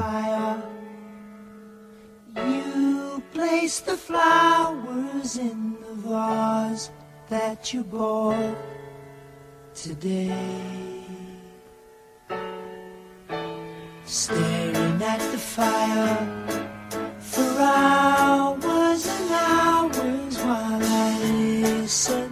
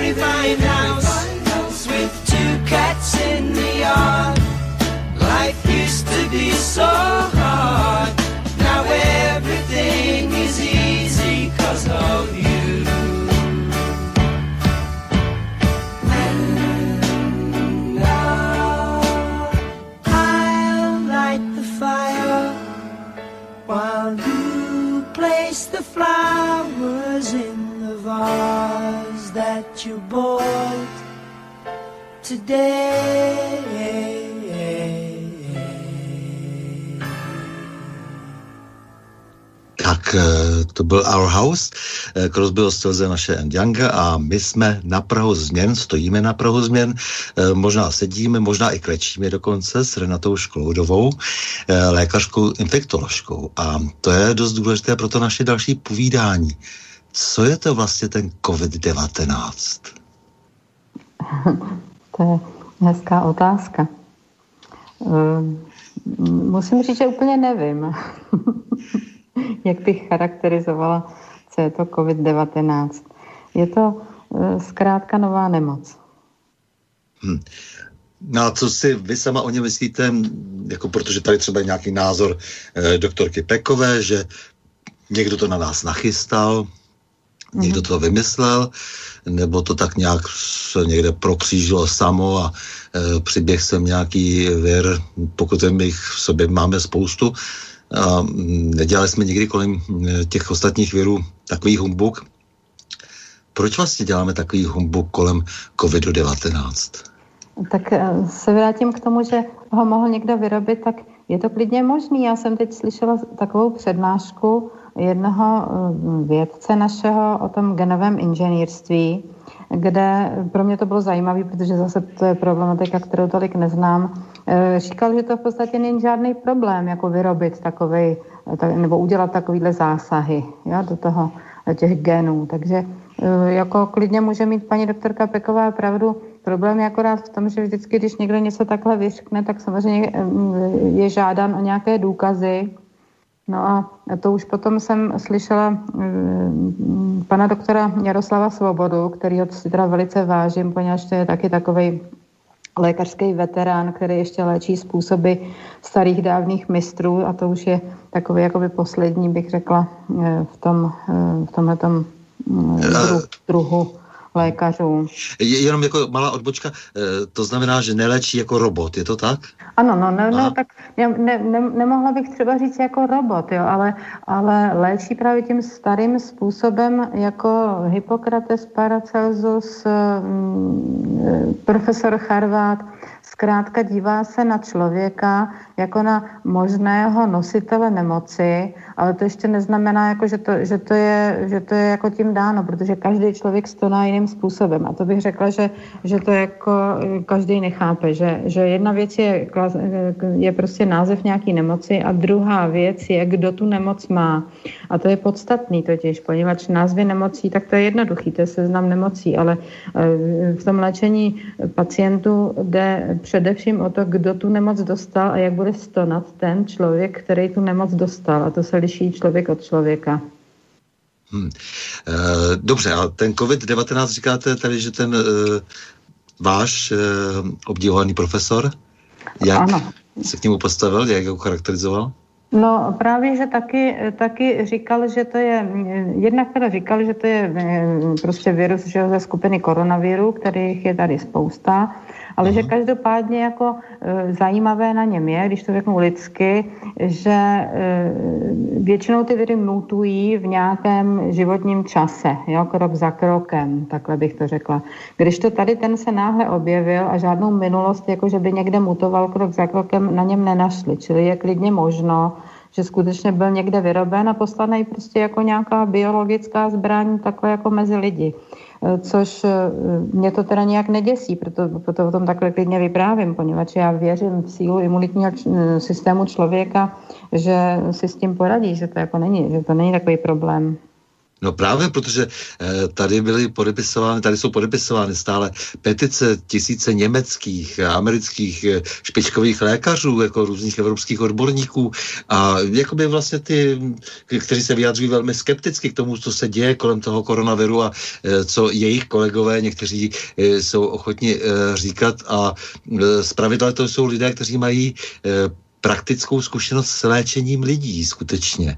E, to znamená, že nesedí v kanceláři, nesedí v nějakých, nějakých hygienických stanicích, e, nejsou to ministerští úředníci, nejsou to lidé, kteří nějakým způsobem jsou propojeni s farmaceutickým biznesem a, a ti lidé protestují proti tomu, co se děje a právě to je zajímavé, že e, média jim dávají prostor jen velmi sporadicky, raději vůbec e, a vyslovují se velmi skepticky k tomu strašnému humbuku kolem toho, e, toho, kolem toho covidu, právě protože to je jeden z mnoha e, koronavirů třeba, které, které tady jsou s námi přítomny. Tak, tak To je totiž, eh, jestli můžu trošku to rozvinout, tak eh, to totiž je jako od věku. Lékaři totiž se dělí na dvě skupiny, ale to, to vždycky tak bylo. Na lékaře naděje a na lékaře strachu, víte. Tak, eh, takže tam to takhle, teď je zrovna doba, kdy je možné to říkat, panč v tom žijeme. Ty lékaři naděje hledají východisko z nouze a ty lékaři strachu Eh, mají prostě eh, ten postup, že když pacienta vystrašíme, tak potom ho mm, možná lepší léčíme. Jo, takže eh, to, to, já bych řekla, že to se ani netýká toho, jestli jsou to úředníci, i když slyším teďka často, že se vyjadřují se úředníci a ne lékaři, ale já mám mezi těmi lékaři spoustu kamarádů, poněvadž jak jsme studovali, tak se samozřejmě známe. A musím teda říct úplně otevřeně, že v tom svém názoru jsem úplně ojedinělá, že naprostá většina z nich je úplně proti mně, eh, mají prostě tenhle ten postoj, že je potřeba eh, zachovávat opatření, prostě mají ten postoj, který nám prezentují média ve většině. A to jsou chirurgové z praxe. Jako kolem mě prostě většina mých kamarádů rozhodně je proti mně, proti, proti mýmu názoru. No je-li pravdivá ta legenda o čínské stopě, pak je to tedy umělý výtvor, eh, proč se potom tedy nerozhýbe vyšetřování, protože zločiny proti lidskosti a samozřejmě výroba biologických zbraní takovou, takovým zločinem je jsou od roku 64 nepromlčitelná. Prezident Spojených států jasně řekl, že jakýsi doktor Fauci eh, poslal do, Čínska, do Číny eh, více než 3 milionů dolarů, což samozřejmě je z hlediska toho, co se vynekládá na zbraně, je miniaturní částka, ale nicméně ta je pravděpodobně nějak prokázána. Nikdo neprotestoval, nikdo neřekl, že tam ten Fauci eh, ty peníze eh, neposlal. Eh, no tak jako, jak je tohle to vůbec možné? Tak ty věci, tady je tolik nesrovnalost znalostí, že bez ohledu na to, že eh, my lajci nejsme odborníci na, eh, na, na koronaviry, tak, tak jsme z toho docela jo, fascinovaní, jako, jako, že tady vlastně se řekne jasně, tak ten tam pošle vyvíjet nějakou zbraň e, biologickou, z toho tedy údajně vzešel nějaký, e, nějaká ta potvora z toho vzešla, svádí se to na nějaké netopíry, no to už není důležité. Důležité je, že, že ten člověk něco konal v tomto smyslu ti lidé něco konali v tom smyslu, že, že, že, že vyvíjeli něco zákeřného. Tak eh, to se právě zřejmě asi děje, eh, aniž bychom o tom byli nějak informovaní, protože to právě ta přednáška o tom genovém inženýrství, ten, ten, ten odborník to taky zmiňoval, že že zásahy do těch genů prostě byly v, v USA a prostě ve, v těchto těch civilizovaných státech zakázány, tak se to vyřešilo tak, že ty věci, kteří na tom pracují, prostě odcestovali do Číny a tam to zakázáno není. Jo, takže e, to zřejmě se děje e, jako běžně a my, my o tom nevíme nic. Ale e, kdo ví, jako třeba je to, jako to je nějaká politická věc, kterou teďka jsem to chtěla nechat stranou, protože já se dívám teda na ten, na ten virus, ať už je, ať už je umělej, nebo ať přiletěl prostě přirozený, jako na, na teda nepřítele, kterého je možno, aby náš imunitní systém si ohmatal a vytvořil proti němu normálně armádu, poněvadž my máme mm, prostě imunitní systém dostatečně silný, my lidi, a mm, není, není důvodem, proč bychom se neměli naučit e, prostě poznat nepřítele a bojovat proti novému nepříteli. Teď to se stává v životě celou dobu, co jsme na světě. No jo, ale tak vy jste, vy jste byla dlouho uh, na vlastně tom infekčním eh, oddělení, byla jste vlastně v tomhle rezortu jste pracovala velmi dlouho, uh, takže víte, jak se co dokáží jiné nakažlivé choroby. Ano, přesně. Právě, právě to, to je důležité vědět, že viry, když pomineme ty, kteří žijou v našem těle jako naši pomocníci, no tak viry všeobecně jsou takzvaně choroboplodné. To znamená, že plodí choroby. Takže když někdo říká, ha, ha, ha, já se virů nebojím, no tak to není úplně dobrý postoj, že jo? poněvadž to e, jako virů je třeba se bát, ale ne tak, aby jsme strachy před nimi utíkali, ale aby jsme byli obezřetní. To znamená, aby jsme se naučili, co, to, co teda udělat pro to, aby ty viry pokud možno se nám vyhnuly, poněvadž i ten virus e, naletí na každýho. Že jo? Je úplně jistý, že nejsme všichni nemocní a že teda i ten virus si umí vybrat na koho zrovna přiletí a na koho nepřiletí. No, takže je to takový uče, jako učení, bych řekla. Jo? Místo, aby jsme tady hystericky vyhlašovali, že si máme všichni chystat rakve a kupovat hrobky, no tak by bylo dobře, kdyby jsme se vrhli právě tím ne stra, ustrašeným, ale nadějným směrem a, a, a řekli lidě, lidem naději, že, jo, že k čemu je to dobrý taky. Jasně, no ale mě zajímají ty výpočty, protože, nebo jsme zahlcováni neustále nějakými, nějakými čísly a e, tady bývalý e, ministr zdravotnictví říká, že mu jde strašně o reprodukční číslo, ale kde se vzalo, z čeho je e, to nám nebyl schopen e, uspokojivě vysvětlit. E, teď šlo strašně o to, aby se dostalo to reprodukční číslo pod, e, pod jedničku a ono ne, dnes na úrovni žádná celá osm, jak se tedy tvrdí a Eh, vláda přesto požádala právě dnes o prodloužení nouzového stavu do 20. Eh, prosince. Tady přece něco strašně nesedí. Eh, přitom je tady spousta jako jiných dalších ukazatelů velmi zarážející, že třeba umřelo stejně lidí, jako zemřelo ve stejnou dobu loňského roku a zmizela nám úplně chřipka, jako by ten virus pohltil chřipku. Ono se to nedá vlastně úplně oddělit od toho politického manipulování, to dost dobře nejde, eh, tahle ta situace, protože přece pak to bude mít nějaké eh, šílené důsledky a o těch bychom si také určitě měli trošku povídat, protože hm, my se nemůžeme zbavit eh, politiky v tomto případě. Ta, ta je tam dosti rozhodující a hraje dosti klíčovou roli. Takže mě zajímá, s čím tady vůbec, jako, s čím tady přicházíme, s jakými čísly. Tady například se neustále hovoří o tom, že je nutné, abychom se všichni, všichni testovali. Povinně se testovali. Zároveň přichází nejrůznější zprávy o tom, že eh, testy jsou nepřesné, lidé se testují na několika místech a jednou jsou negativní, pak jsou pozitivní. No, vypadá to jako na veliký podvod.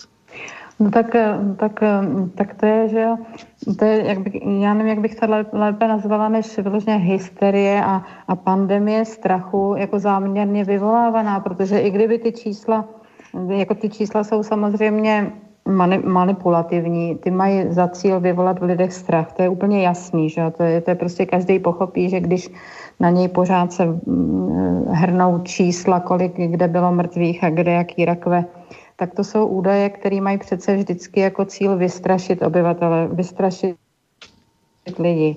No a to je jednoznačně zlo. Vystrašit lidi a nedávat jim naději je prostě úplně jasný zlo, takže to, to já nevím, jak bych to jinak mi mohla pojmenovat. Co se týče vakci, co se týče toho testování, no tak asi racionální by teda bylo, když bychom všichni dostali už doživotně eh, na sebe nějakou prostě soustavu nějakých testů, protože totiž když ráno mm, udělají vám test eh, a budete ráno negativní, tak eh, nikdo nemůže říct, že budete negativní i za hodinu, za dvě a večer. Takže 24 hodin bychom museli být pořád eh, testovaný, aby to bylo, aby to byl prostě jako správný, pravdivý údaj. Nikdy nevíte, když jste v negativní ráno, jestli večer pozitivní nejste. Takže to nemá žádnou, to nemá žádnou racionální, eh, nemá to žádný racionální vysvětlení. Prostě někomu jde o to, aby se lidi báli. A to... No a u toho jsme právě, proto jako to celé vypadá velmi podezřelé, protože do toho se třeba odehraje takové intermeco, že ministr vnitra Hamáček požádá o faktické povýšení stavu nebezpečí, což je takový e, institut krajský, v podstatě, že někde spadne dům, propadne se vozovka, tak hejtmani mají právo tam nějakým způsobem e, taxativně, v taxativně vymezených případech e, povolat třeba nějaké civilkáře a, a, a nebo někomu zamezit přístup eh, do domu, což je velmi logické a tak dále. A ona jenom se rozhodne, že by vlastně se e, takového institutu měla zmocnit vláda, ta vláda, že by mohla ten stav nebezpečí a samozřejmě s těmi pravomocemi, které jsou spojené e, de facto s tím současným nouzovým stavem vyhlašovat pro celou republiku. No proč? Protože eh, samozřejmě eh, by to mohla dělat jenom vláda bez souhlasu parlamentu. Proč je tak taková snaha dostat do ruky takové pravomoci? Něco se tady děje divného přece. To znamená, že exekutiva si najednou, a nejenom v naší zemi, vymáhá své. Já tomu říkám dokonce snaha prostě o deparlamentizaci v těchto případech, jako snažit se zbavit už jakékoliv kontroly a začít skrze jakoukoliv záminku eh, ty lidi zotročovat. Tak já se na to dívám, jak svatý Augustin eh, říkal, že lidi mají v sobě dvojí vlastnost. Jedna je touha po moci a druhá je touha pomoci někomu. Když eh, hypertrofuje ta touha po moci, no tak to asi takhle podobně vypadá. Je potřeba vystrašit, vystrašit někoho, abyste nad ním měl moc, protože samozřejmě lidi, když se bojejí, no tak je snadno jim potom velet a je ovládat a vlastně jim teda potom nabízet i tu, i tu, i tu druhou, i tu pomoc, že jsou, jsou prostě ochotní. No takže já se na to dívám na, jako, že rozděl a panuj, že jo, tak eh, je to výhodný, poněvadž když, eh, když mají lidi společného nepřítele, což je teďka teda ten virus, no tak nehleděj na nic okolo. Můžete si dělat s nima, co chcete, můžete odsouhlasit zákony, které by nikdy neprošly, No prostě máte v podstatě neomezenou moc, protože lidi mají společného nepřítele, kterým je, kterým je virus a oni si něj se nestarají. No a zároveň je tady dosti záhadná e, motivace, protože e, ti e, lékaři e, jsou dnes motivováni všeobecnou třeba zdravotní pojišťovnou u nás, e, je to různě po světě různé, e, tím, že budou, že budou vlastně tady na běžícím pásu uznávat jak se za diagnozu úmrtí, že zemřel někdo s covidem, 19, nikoli tedy na COVID, to znamená, on zemřel z pravidla na nějakou úplně jinou chorobu, ale e, přesto jsou, jsou za to nějaké peníze a samozřejmě, že nemocnice, vedení nemocnic e, se to velmi líbí a e, tak si nasedli i na toho do toho tygra. No tak to už potom je systém těch úplatků, aby se potvrdilo, co se potvrdit má, tak ten je rozsáhlý, že jo? Toto je, jako to je skutečně od věku, protože v tom už potom v tom už potom hrajou roli i, i, i farmaceutické eh, firmy a, a to, je, to je svět, který je prostě dávno jasný, to už od dob Paracelza. No ale eh, tam, co se těch úmrtí týče, no tak to není tak jednoduchý, že jo, poněvadž strachem lidi můžou zemřít i strachy, takže eh, tyhle ty statistiky v podstatě nemají žádný význam, poněvadž my, my ne, nejsme schopni spočítat, kolik lidí zemřelo strachy, když strachem může člověk ze vteřiny na vteřinu zešedivět, takže strachem může samozřejmě i zemřít. A když si představíte, co se dneska děje, že, že ten člověk prostě už má předem strach, pak ještě navíc onemocní, teda to, to nemocí, pak přijede někam, kde ho vyšetřují lidi ve skafandrech, no tak já si myslím, že spousta lidí zemře skutečně strachy a, a, a nikdo to nezdokumentuje. Nárůst duševních úzkostných poruch je obrovský a, a taky jako o tom nikde se nepíše. Prostě to je jedno, jenom jednostranně je zaměřený ten tisk a všechny média ta druhá strana mince mlčí, že jo, nebo je umlčená, no, nebo prostě vůbec není zjevená. Ukazuje se jenom ta vošklivá strana mince a, a že by to mělo jako nějaký jiný ještě že by, ta, že by ta mince toho viru měla teda dvě strany, to zatím nevidíme. Vidíme jenom tu hroznou, že jako všichni teda spějeme ke smrti. No ale kolik je tam takových eh, nepříjemných ukazatelů, které eh, vlastně jsou v té pokračující tendenci prodávání země, eh, to znamená prodávání půdy pod nohama, se dá říct, eh, protože třeba to zjevné likvidování konkurence těch malých a středních podniků, to se nedá od toho škrtnout. Eh, ta, ta opatření, která jsou přijímána jaksi v rámci boje proti velmi spornému koronaviru, tak znamená monopolizaci. Ta drzost jde tak daleko, že hlava na hlavě jako v těch haluznách nadnárodních korporací nevadí, ale hrska lidí v kamenných obchodech malých podnikatelů vadí, jako to už je řízená genocida těch firm, je, je likvido, likvidován určitý typ vlastníků eh, a, na scéně zůstávají pouze, já to řeknu rovnou, obchodní teroristé a to je vědomá činnost vlády. Dnes, abych byl spravedlivý, tak si dnes, tedy, jak se, jak se tady eh, hošani, jak si vyslovili, tak si žádají 15 metrů čtverečních pro nakupujícího. No dobře, ale zase takový prostor v těch malých obchodech není, takže to stejně znamená eh, další další eh, postupnou smrt. Znamená to opět konkurenční výhodu pro řetězce, je to likvidace iniciativy, motivace, opravdu zmrtvení. A to tak teď má běžet až do Vánoc a pak se všichni vrhnou do nějakých řetězců s Auschusem a někde v Lidlu budou nakupovat vánoční dárky. To je přece něco tak nedůstojného. To, to, to přece musí ti lidé vidět. No tak je to, je to, zřejmě to bude trvat do té doby, než bude úplně zlikvidována ta střední třída, poněvadž ta střední třída obyvatel je právě ta samostatná, že jo, ta, která e, není ovladatelná, ta, která by eventuálně mohla něco vymyslet a mohla by třeba jako udělat e, jako jiný systém, že jo, třeba v národu. no, takže mně to přijde, že to je likvidace těch, e, těch lidí, kteří skutečně jako jsou dospělí a rozdělení na ty otrokáře a na ty otroky děti nemají normální školu, ten vynucený kontakt s, s učiteli pouze přes internet, tak každý zanedbaný rok u tak malých dětí přece znamená hluboký zásah do normálního vývoje osobnosti dítě, to znamená nenormalitu téměř vnucované, jako je LGBTQ, já nevím, jako, co, mhm. co všechno se ještě e, za hrůzy vymyslej. E, jako doufám, že jsem teď neřekl něco příliš nekorektního. Jako, mm. jo, tak prostě e, to, to, lidé stojí v dlouhých frontách frontách před úřady, protože tyto jsou třeba otevřeny jenom například na dva, tři dny v týdnu, ale u, úředníky platíme plně přitom. Proč tam tedy musí stát s těmi hadry na ústech a ponižovat se? To je jak uh, předehra nějaká předehra z apokalypsy. No je to, no tak škol, školství je rozvrácený úplně, že jo, to není to, to, to, to jenom zase, si ne, prostě ne, ne, nejsme pravdivě informováni, protože to, co se teďko děje, ve školství, eh, tak to když eh, vidíte v těch rodinách, kde to skutečně jako má probíhat, tak vidíte ten rozvrat. Takže jedna věc je, co nám říká ministr školství a co slyšíme z médií a druhá věc, jak to prakticky vypadá v těch domácnostech, kde mají třeba několik dětí a teď každý dítě musí mít svůj notebook a musí prostě pracovat tak, jak je to teďka předepsáno. To, to je nevím, to se nedá komentovat, to neumím, to neumím komentovat, to je rozvrat prostě, rozvrat školství. No a, a zároveň je důležitá ta motivace, tak jestli se tady neustále křičí po testování, eh, tak zaprvé eh, jde zcela zjevně o naplňování nějakých statistik, že samozřejmě čím více bude testovat, tak se určitě najde více pozitivních, to, to, to je logické, a, mhm. ale, ale hlavně ti, kdo to realizují, potom co by tedy firmy, tak mohou kasírovat souhrnu až třeba desítky milionů denně, to, to přece si si umí každý idiot spočítat. A teď tady trpně se na to díváme a máme pocit, že je to v pořádku.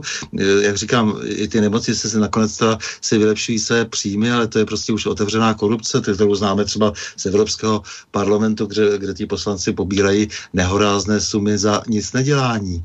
Jo, je to no, jenom, že to je právě, to se vždycky člověk musí usmívat, když v nějakém politickém programu je boj s korupcí, protože tak já znám třeba mm, boj s korupcí s farmaceutickými firmami, že ano, tak to je úplná, jako to je opravdu realita.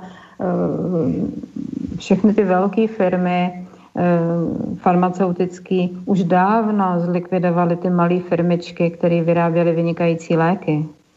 Hm. To, to, to, to už dávno, jako ve farmaceutickém průmyslu už to dávno nastalo. Už když já jsem dělala eh, ve státním ústavu pro kontrolu léčiv, tak jsem byla přímo u toho, jak ty velké firmy likvidovaly ty malé firmičky, i naše české firmičky farmaceutické, které vyráběly výborné mastičky, skvělé léky, tak už to dávno není, už to prostě skončilo. A je to jenom korupce. No ten obrat obchodu s farmaky přece se říká, že už tady překročil obrat obchodu se zbraněmi. tak, to, co to, to má znamenat? To, to znamená, že se, to, že se farmaceutický eh, průmysl stal zbraní. No tak teď právě, tak teď se pořád mluví o testování a o očkování, že Tak samozřejmě, že to je věcí, věcí peněz, no. Všechno tam jde všude o peníze. No ale takové detaily, třeba otec mého přítele byl kardiak, tak teď zemřel, teď mi to e, kamarád hlásil a e, napsal mi, že, že zemřel, protože díky koronavirovým opatřením nebyl otec ošetřen. A takových zpráv přichází stále více. Zase se hraje strašně špinavě e, protože tak hloupý nemůže nikdo prostě být, aby, aby eh, jak si nepochopil, že eh, v této neslavné době prostě se tady tlačí nějaká cizí agenda. Konec konců ředitel uh, Motola Ludvík uh, potvrzuje, že jsou odkládány operace na příkaz centra. Všechny to nechá klidnými a, a nikdo to vlastně pořádně ani není ochoten rozmazat, komentovat. Média se chovají strašlivě. Kam jsme se to vlastně dostali? Jak jak vážně míní vlastně ty lékaři Hippokratovu přísahu? No tak to zřejmě vychází, eh, vychází asi z povelu České lékařské komory, kterou vede pan doktor Kubek, který skutečně, bych řekla, eh, to, to, je, to je král strašidel nebo strašáků, víte, takže eh, to je, pokud vím teda z, od, od, z praxe, jak to teďka je, tak když vy onemocníte, tak něco, něco vám jeste doma, no tak první, co máte absolvovat, je jít se někam testovat. Jo, nikdo vás neposlechne, ne, neprohlídne, musíte nejdřív jít na testy a teprve potom se odvíjí další. To je úplně, to je prostě systém léčení lidí, který je ne, nepochopitelný. No a jaká vlastně, když se vrátím úplně na ten začátek, jaká vlastně platí eh, kritéria pro vyhlášení pandémie? Proč vlastně ta kritéria vůbec nebyla eh, naplněna, vyhlášen stav nouze? Eh, je to tak, tak ty vyhlašovatele jednoduše porušili ústavní zákon? No tak všechny zákony porušili, protože já přesně ty čísla ne, jsem si nenapsala, takže to bych se pletla, ale rozhodně není, není důvod k pandemii. Pandemie to není a přesto je to tak nazýváno. Čili to je léž, to není pandemie. Mm. No, my tady máme také nějaké dotazy, takže hned si jako nějaké přečteme. Pokud to dosud nepadlo, jaká je věrohodnost takzvaných PCR testů, eh, které sám jejich vynálezce a eh, laureátů Nobelovy ceny eh, chtějí právě za tento vynález Carrie Malins, který to srpnu 2019 eh, nazýval metodou a tvrdil, že je nelze použít právě jako test na infekční vyšetření. Jaký je váš názor, ptá se Daniel Solis. Tak to, k tomu já se nemůžu přesně vyjádřit, poněvadž to není můj obor, to by právě řekl spíš pan profesor eh, Jaroslav Svoboda, protože ten, ten se v tom vyzná vysloveně, ale já se na to dívám eh, lidsky, tak jak jsem řekla, že i když vás dneska ráno otestují jakýmkoliv testem, je jedno, jestli je to ten nebo takový nebo makový test, tak eh, nikdo vám není schopen říct, jestli eh, večer nebudete ten test mít jiný. Takže nesmyslnost testování je úplně jasná. Museli bychom být 24 hodin kontinuálně testování, aby se, aby se ukázala pravda. No a kromě toho, eh, když je někdo pozitivní, tak to vůbec neznamená, že je nemocný, takže to je další, že že není, odděleno, není oddělená pozitivita, pozitivita testu od nemocného eh, člověka, takže to, to, to je jako kdyby jsme smíchali hrušky s jabkama a ptali se, kolik je tam švestek, tak jako to prostě nemá to žádný racionální smysl, to testování. Mm-hmm. Uh, Lubo se ptá, Zdraví vás a má dvě otázky. Jaký je váš názor na slovenské celoplošné, cesto, eh, testování skrze AG testy? A co se týká virů a virusů, eh, hovoří se eh, o tom, že v permafrostech v ruské Tajze a Sibiři jsou v arktických ledovcích, v ledovcích mohou být uchované různé viry a vlivem oteplování se dané viry mohou dostat e, zpátky k životu. Co si myslíte, že by, e, co by ta daná situace mohla způsobit? Tak co se týče těch virů, tak jak už jsem řekla, na viry se já sama dívám jako na choroboplodné, tudíž jsem vůči nim obezřetná. Naučila jsem se spoustu věcí, jak to udělat, abych se těm virům nelíbila. Eh, je to možné se to naučit, může se to naučit každý, koho to zajímá a ráda k tomu poskytnu eh, prostě individuálně informace. A eh, samozřejmě můžou viry, bych řekla, dostat se k nám odkudkoliv a už kdysi dávno no, o tom napsal skvělou úvahu mm, pan spisovatel Thomas, americ, americký, myslím, chirurg, v knížce Buňka, Meduza a já, kde, kde hodnotil přílet eh, amerických kosmonautů na Zem a věnoval se tam právě rozboru toho, jak, jak musí do karantény a jak dlouho mají v té karanténě být. Eh, samozřejmě viry můžeme tady očekávat ze všech možných stran. Nemůžeme tomu zabránit, a můžeme se naučit, jak to udělat, aby ty viry tady lítaly, konec konců tady všude lítají a přitom my jsme zůstali zdraví. Mm-hmm. Jsou tady eh, dokonce představy, a to už zase jsme samozřejmě v té velké politice, a ty představy eh, teď verbalizoval Nick Carter, náčelník generálního štábu Velké Británie, takže žádná malá figura.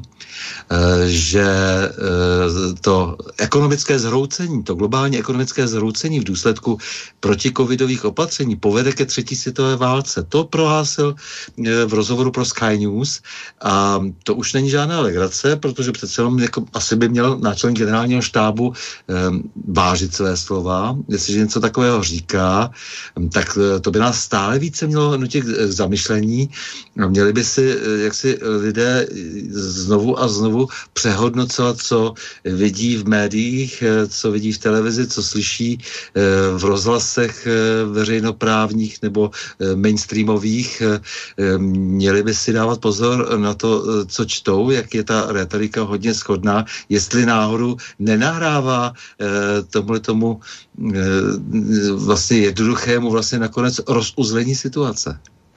To bych měla taky takovou obavu, jako teďka jste říkal, že má ten pán, protože přeci jenom to zadlužení, který eh, prostě vyrábění dluhu a dlužníků, to je jako stejný systém. No, vzniknou z lidí otroci, zadlužení otroci, no, takže to je nebezpečný. V každém případě třetí světové války bych se bála taky. No, tady se hází na jednu miliardem a předtím se šetřily miliony. Eh, konec konců i profesor Žaloudík v tomhle pořadu říkal, vyprávěl o téhle své zkušenosti, protože on jako senátor za eh, ČSSD eh, byl svědkem toho, jak se pořád mělo šetřit a najednou s příchodem koronaviru mávnutí kouzelného proutku kdo potřebuje 10 miliard, tam 10 jinam a tak dále. Najednou to nebyl problém. Eh, co se to děje s tou naší společností? Co to je vlastně za dvojí vnímání světa? Co je to za pokrytectví? Eh, co je to vlastně za konspiraci? Když tady nám všichni, eh, kdo pochybujeme o tom jediném správném ideologickém výkladu mainstreamového mediálního proudu, tak když tedy hovoříme o tom, že někde něco někdo kuje, já to rád vždycky opakuju, že každá politika se vždy dělá konspirativně, konspiračně. Eh, to k tomu prostě patří. Když chci eh, někoho přehrát, dělají to obchodníci, dělají to všichni, tak to je právě ta konspirace. A to nadužívání tohohle pojmu eh, v tom pejorativním významu, jak si přece pro spoustu logicky přemýšlejících lidí musí ztrácet význam. No já, já se k tomu teda přikláním, poněvadž já celý život myslím, že jsem se snažila bojovat s podezíravostí, poněvadž ji považuji za, za chorobnou. Podezíravost se mi zdá, že je nebezpečná vlastnost, ale v tomto, co teďka žijeme, je velice těžký nebejt podezíravej, poněvadž to, co se děje, je normálním selským rozumem nevysvětlitelný. Takže to, jak se teď vyhazují peníze, které původně nebyly, no, jako, jak by to mohl někdo pochopit? To se prostě pochopit vůbec zdravým rozumem nedá. Jedně nějakým záměrem co nejvíce zadlužit ty některý, nebo prostě lidi co nejvíce zadlužit, aby, eh, aby poslouchali, protože když někdo je dlužník, tak je vlastně svázaný. No ale tady končí samozřejmě veškerá eh, legrace, protože ten nekonečný lockdown, který se tady vlastně nabízí neustále, eh, tak se ukazuje, že je posvěcován stále méně demokratickými prostředky. E, jsou tady diktátorské e, nejenom plány, ale prostě jsou tady už jako diktátorské praxe ve všech těch euroamerických zemích velmi zjevné. Konec konců to, co se děje kolem amerických voleb je nevýdané a někteří jaksi teoretici dokonce tvrdí, že to byl jeden z hlavních důvodů, proč se eh, celá ta eh, věc s COVID-19 spustila, protože eh, bylo třeba přeformátovat svět a samozřejmě ta figura toho amerického prezidenta je důležitá, protože je velmi exekutivní ta moc ve Spojených státech, to, co se vlastně dnes snaží i Evropa, že v podstatě jaksi, co, co by tedy jaksi součást toho euroamerického prostoru, že se snaží zlikvidovat jakoukoliv společnou kontrolu exekutivy, to znamená diktátorských sklonů, no tak všude to vidíme, všude je to velmi patrné a právě s nástupem těch možností zahrát si s koronavirem. Naprosto s nesmyslnými, nelogickými lockdowny, uzamčení ekonomiky, zrušení, zlikvidování ekonomiky s tím, že potom, jak si tady bude jenom pár mocných. No právě to je, to je, to je prostě, že vidíte, že každá mince má dvě strany a my bychom mohli klidně přijmout, že tady lítá nějaký, nějaký virus, teda, který způsobuje nějakou nemoc. A mohli bychom se teda jako konstruktivním způsobem naučit, co dělat, abychom tomu viru dokázali statečně čelit a prostě vyšli z toho ven. Namísto toho právě jsou samý lockdowny a samý, prostě za, samý opatření, které skutečně nikam, ve výsledku k nikam, neved, nikam nevedou. To, když někdo domyslí do konce, tak nemá kam, protože to konec nemá. Ale co mě na tom, co mě na tom přijde e, nebezpečný pro lékařský stav, teda celkově, a pro autoritu lékařskou, která bych řekla, že je dost důležitá, když se jedná jako o zdraví lidí. Ne, aby lékaři byli namyšlený a mysleli si, kdo víc nejsou, ale přeci jenom je potřeba pečovat nějak o lidský zdraví. Ale co mě teda přijde nebezpečný je, že o těch lockdownech a o všem, co se na světě děje, rozhodují de facto lékaři a ty politici je vlastně jakoby poslouchají. Ono je to trochu jakoby, protože eh, jakoby. Jsou, to, jsou to většinou takzvaní lékaři, eh, protože dohromady nikoho neléčí, jsou to eh, lidé, kteří si připínají, jak už to bývá v této civilizaci zvykem, v posledních desetiletích nějaké tituly, zatváří se, že jsou odborníci na něco, sami to o sobě vyhláší, ale podpoří z pravidla nějaká, nějaký systém, který je potřebuje vylobovat na nějaké místo. Takových lidí tady pobíhá opravdu hodně, kteří skutečně nejsou to, co o sobě tvrdí. E, takže jsou tady všelijací najednou špičkoví epidemiologové, za kterými ovšem jsou e, okamžitě obrovské biznesy a jsou za nima jejich e, dcery, jako v případě pana Primuly, kam se teda ty peníze e, mohou uložit a tak dále. E, celá řada lidí tohoto druhu. A ti rozhodují vlastně. Ti rozhodují ti e, doktoré Faučiové. No a já jsem právě, já jsem prostě jako měla takovou naději, že třeba se to změní, že ty lockdowny přestanou jo? a že to bude tak, že jednou nějaký politik se objeví a řekne, prosím nás, je to úplná blbost, jako to už my dělat nebudem. My jsme to vlastně ani dělat nechtěli, my jsme to dělali na povel těch lékařů, protože, jak říkáte, lékaři jsou zneužitelní, protože mají touhu po moci. Velice často na medicínu jde člověk, který má hypertrofickou touhu po moci nad pacientem, který je v pyžamu. Takže ono eh, to k té politice patří, tyhle, ty, ty, tyhle ty typy těch lékařů. Jo. Ale pořád jsem doufala, že přijde nějaký politik, která řekne, ty blbí doktoři prostě nám tady říkají, že mají být lockdowny a my je zrušíme. Ale to se teda ještě zatím nestalo. Tak to já pořád to doufám naivně. No, tady se zdá, jako by tady byl opravdu nějaký proud, dejme tomu ve Spojených státech, který se skutečně stačí, snaží nějakým způsobem, který představuje eh, ten proud eh, Donald Trump, eh, který se snaží vyhnout se právě těm, alespoň tedy ať už z jakéhokoliv důvodu, zřejmě i utilitaristickou velmi silně, eh, jakémukoliv do lockdownu a eh, likvidování ekonomiky. A eh, není to tedy ten docela silný argument, protože ten hlavní důvod je skutečně zničit tu ekonomiku? Mm, no tak jako, jako já, já prostě do těch, těžko bych se, těžko to můžu s jistotou říct, jo, protože to nevím, ale když se na to dívám z toho lékařského hlediska, tak pořád vidím jako veliký veliký nesmysl v tom, že namísto toho, aby jsme uchopili virus, který jsem přiletěl jako výzvu, eh, jako nadějnou výzvu, že vyšlechtíme náš imunitní systém na lepší obrátky, poněvadž to samozřejmě jde, tak místo toho si kopeme hroby a chystáme rakve. Tak to mně přijde opravdu absurdní, protože o tom medicína skutečně není. Medicína je prostě eh, umění léčit a, a samozřejmě, že má svoje hranice a možnosti, ale pořád to má být umění léčit a ne umění padat do hrobu. E, jak to jde e, vyšlechtit e, lépe svůj imunitní systém? Můžete to ve zkratce popsat? Tak popíšu to tak, že, že jak, jakmile se objeví nějaký nepřítel, tak imunitní systém vyvine snahu toho nepřítele rozeznat. Má na to fantastické možnosti. Imunitní systém je naše armáda, policie, rozvědka a kontrarozvědka v těle. Takže každý ten nepřítel, který do, imunitního, do zorného pole imunitního systému přilétne, je prostě osahán a postupně je proti němu v těle vytvořena naprosto geniální ochrana. Je k tomu potřeba pár věcí. Změnit životosprávu a změnit svůj duševní postoj. A to stačí, protože my jsme vybavení skutečně vynikající armádou. A vzhledem k tomu, že lidé, kteří eh, mají eh, zdravý imunitní systém, jsou ve většině tady, tak většina lidí by prostě eh, mohla dostat informace o tom, jak se posílit a jak čelit eventuálně jako další nemoci, která jako jiná z mnoha nemocí najednou tady s námi je. No a to se neděje, tyhle ty informace prostě nikdo jako nikde nedává.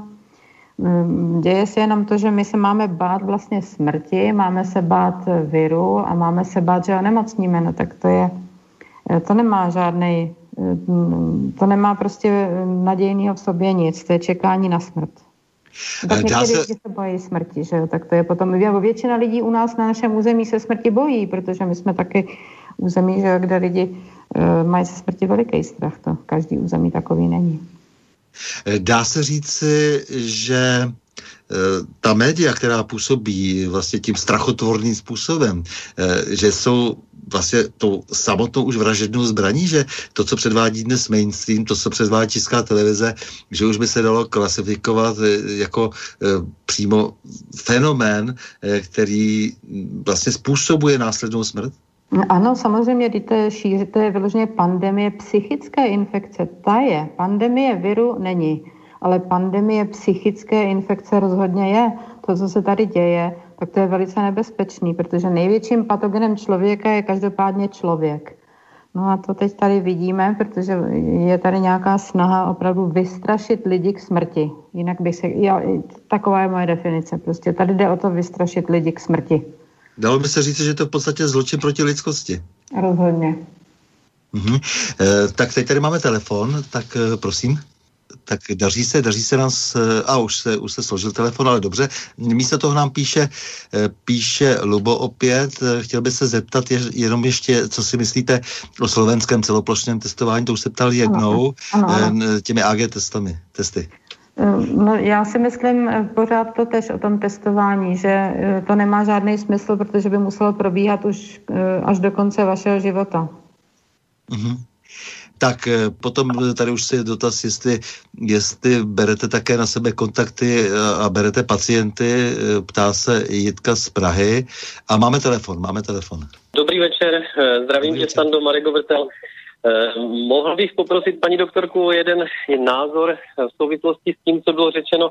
Já bych se pokusil jenom velmi stručně říct, proč se na to ptám. Eh, ten můj dotaz bude znít na to, eh, nebo tím, tím směrem, jaký má názor. Doktor Marek Obrtel z toho času v Olomoucké nemocnici, nebo teď sloužíš? Teď momentálně jsem ve službě na záchranné službě, mám noční zrovna a poslouchám pořád teda Jenom bych se ještě, teda když už to takhle načal, ještě bych se jenom prezentoval tím, že my se v rámci Národní domobrany, ve které jsem činný aktivně, zabýváme velmi touto problematikou a jsme ve styku teďka s organizací, která velice pečlivě sleduje právě všechno dění kolem koronaviru a e, dopadů samozřejmě.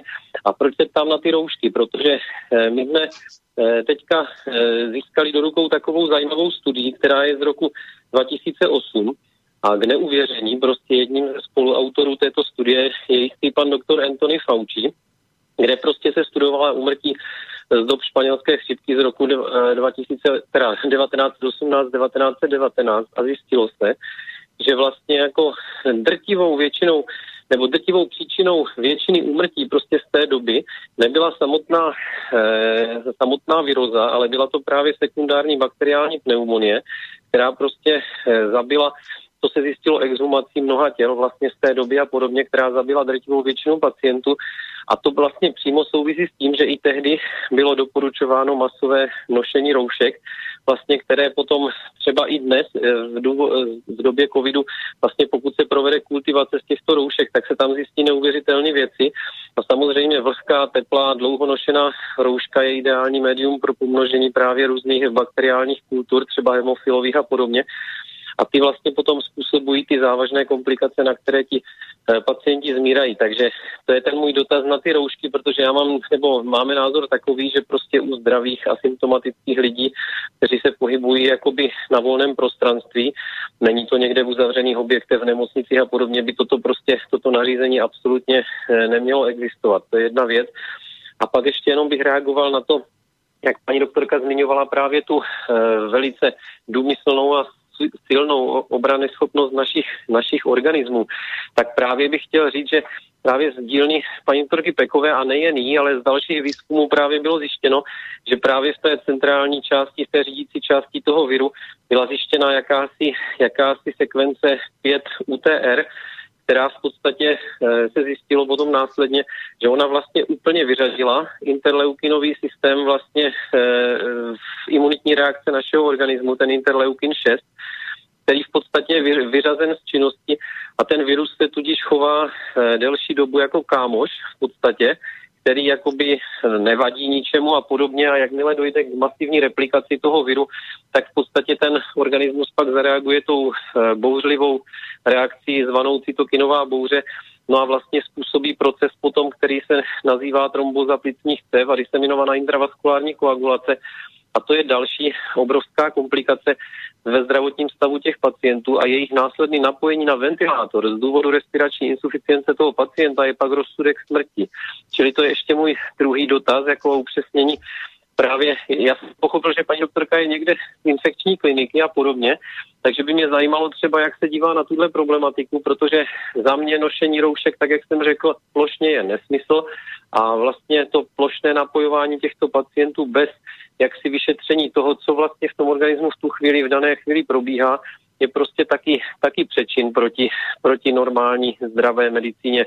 Takže asi tolik. No. Já doufám, že, že problematikou amerických voleb, která se možná vyřeší, že, se ne, že, se, že nenastane opravdu druhá vlna, tedy koronaviru nebo jiné virózy prostě v naší zemi, protože ta si myslím, že by byla daleko ničivější. Ještě děkuji za pozornost, teda omlouvám se za další vstup, ale tady toto by mě zajímalo. Děkuji. Ne, tak Moc děkujeme, Marko, protože jeden z posledních hrdiných vojáků eh, této země a zároveň skvělých lékařů promluvil.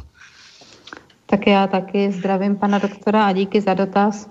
Co se týče roušek, tak už ve druhém ročníku medicíny, když jsem byla, tak se dělaly různé eh, zkoušky, jak fungují roušky. Pracovala jsem v nultém ročníku na chirurgické klinice, eh, takže mě to taky eh, zajímalo. A už tehdy se zjistilo, že ty roušky ve skutečnosti nemají vůbec žádný význam, jen ten, aby, aby operatéři neplivali a ne, ne, ne, ne, sekrece z nosu jejich, aby neohrožovala mm, prostě nemocného pod nima na stole. Eh, takže pro mě roušky jsou, eh, jak, jak bych to řekla, eh, no ne, spíše nebezpečná věc, poněvadž co se týče toho zdraví člověka, tak nesmírně důležitý právě pro posílení imunitního systému je dobrý dýchání. Jestli tak... mohu stoupit, Alice Tomková, když tady byla, v, dělali jsme spolu rozhovor, tak to je kožařka, tak prohlásila, že to je jako Petri Hobisky, když si dáte na ksicht. No, no tak jako eh, každopádně to brání dobrému dýchání. A jestliže něco brání dobrému dýchání, tak to rozhodně není zdravý. Jako to je naprosto jistý, že to není zdravý. Takže roušky, to je další věc, která je zločinem proti zdraví člověka, poněvadž že by moje rouška chránila tebe a tvoje rouška mě, to, to musel vymyslet člověk, který o rouškách neví opravdu zhola nic. Takže to je problematika roušek. Já bych, já bych prostě roušky eh, nechala tak, jak kdysi vždycky bývaly, to znamená ti, kdo je nosili, eh, operatéři, tak aby je nosili a, a, a případně teď ty vystrašený lidi, kterých je mm, prostě víc, než jsem si myslela, eh, tak nech si nechají roušku, ale Eh, ostatní by tedy mohli mít aspoň šanci chodit bez ní. To je, to je můj názor. A co se týče toho imunitního systému a toho, jak říkal pan doktor, že, že, ne, že někdy ten imunitní systém prostě je, bych řekla, bezbraný, tak eh, to já věřím v určitou dočasnost toho, té bezbranosti toho imunitního systému a sice ze zkušenosti z mojí poslední praxe mezi narkomanama, mezi lidma, kteří prostě žijou na ulici a jsou závislí na těch nejtvrdších drogách, poněvadž Ti všichni jsou prostě úplně neuvěřitelně nemocní. Já jsem se s nima setkávala čtyři roky tváří v tvář na medicíně ulice a přesto do dneška žijou Ehm, při různých eh, typech eh, virových hepatitit a no prostě všech nemocí, které si můžeme z té ulice představit. A přesto žijou, to znamená, že imunitní systém jejich eh, sice nějakou dobu třeba je v krizi, ale za nějakou jinou zase dobu, to je individuální, se přeci jenom naučí s tím nepřítelem bojovat. Takže já jsem na té medicíně ulice prostě získala úplně jiný pohled na, na křehkost zdraví člověka a skutečně si myslím, že je možný, eh, že je možný věřit, eh, že jsme udělaný opravdu dobře, že přestože se nám zdá, že některé viry jsou takové, že můžou obalamutit ten imunitní systém, třeba EB viry taky, tak přeci jenom jako zřejmě tam existuje nějaká schopnost toho imunitního systému vyzrát i na tyhle, ty, na tyhle ty prostě, na, co, co jsou zákeřnější. No. Takže to je taková moje naděje eh, z té medicíny těchto těch nejhůř nemocných eh, schátralých lidí, že když ty žijou a jejich hlavním heslem je to rozdejcháš a to rozchodíš, tak já si myslím, že my to taky bychom mohli rozdejchat a rozchodit lecos. Hm. No a ten dotaz paní Jitky z Prahy, jestli e, míte na sebe dát kontakt a jestli ještě berete pacienty. Mm, no tak eh, pokud se jedná o tu, tu tak může, můžeme, můžu dát můj e-mail a jestliže to bude v mých silách, taky ráda odpovím, jestli, budu, jestli to budu umět, taky ráda poradím. Takže možná poprosíme paní Jitku, aby napsala do redakce a e, pak ji tam pošleme e-mail na vás. Můžete. Uděláme to takhle, dobře. Takže milá paní Renato, já vám z celého srdce děkuji za moc milý rozhovor, protože ale toho by bylo vlastně, to, to je strašně málo to, co říkám. Já se hluboce skláním před vaší účinnou starostí, před vaší službou, eh, před tím, jak průzračně jste porozuměla tomu, k čemu jste povolána, jak důsledně naplněte svůj úděl. Smekám. Děkuju, to nemusíte. Se stydím. Děkuji moc krát za tu možnost, že jsem mohla vůbec něco říct, je to moc hezký. Mm-hmm. Tak s vámi, milí posluchači, se také loučím a to s přáním mějme se rádi, buďme svobodní, zpříjmení, nevěšme hlavu, stojíme při svých bližních i národech. Nepřátel se nelekejme a na množství nehleďme. Pořadu na Prahu změn se uslyšíme opět za týden v pondělí 23. listopadu v obvyklých 20 hodin a 30 minut. Naslyšenou a do počutě.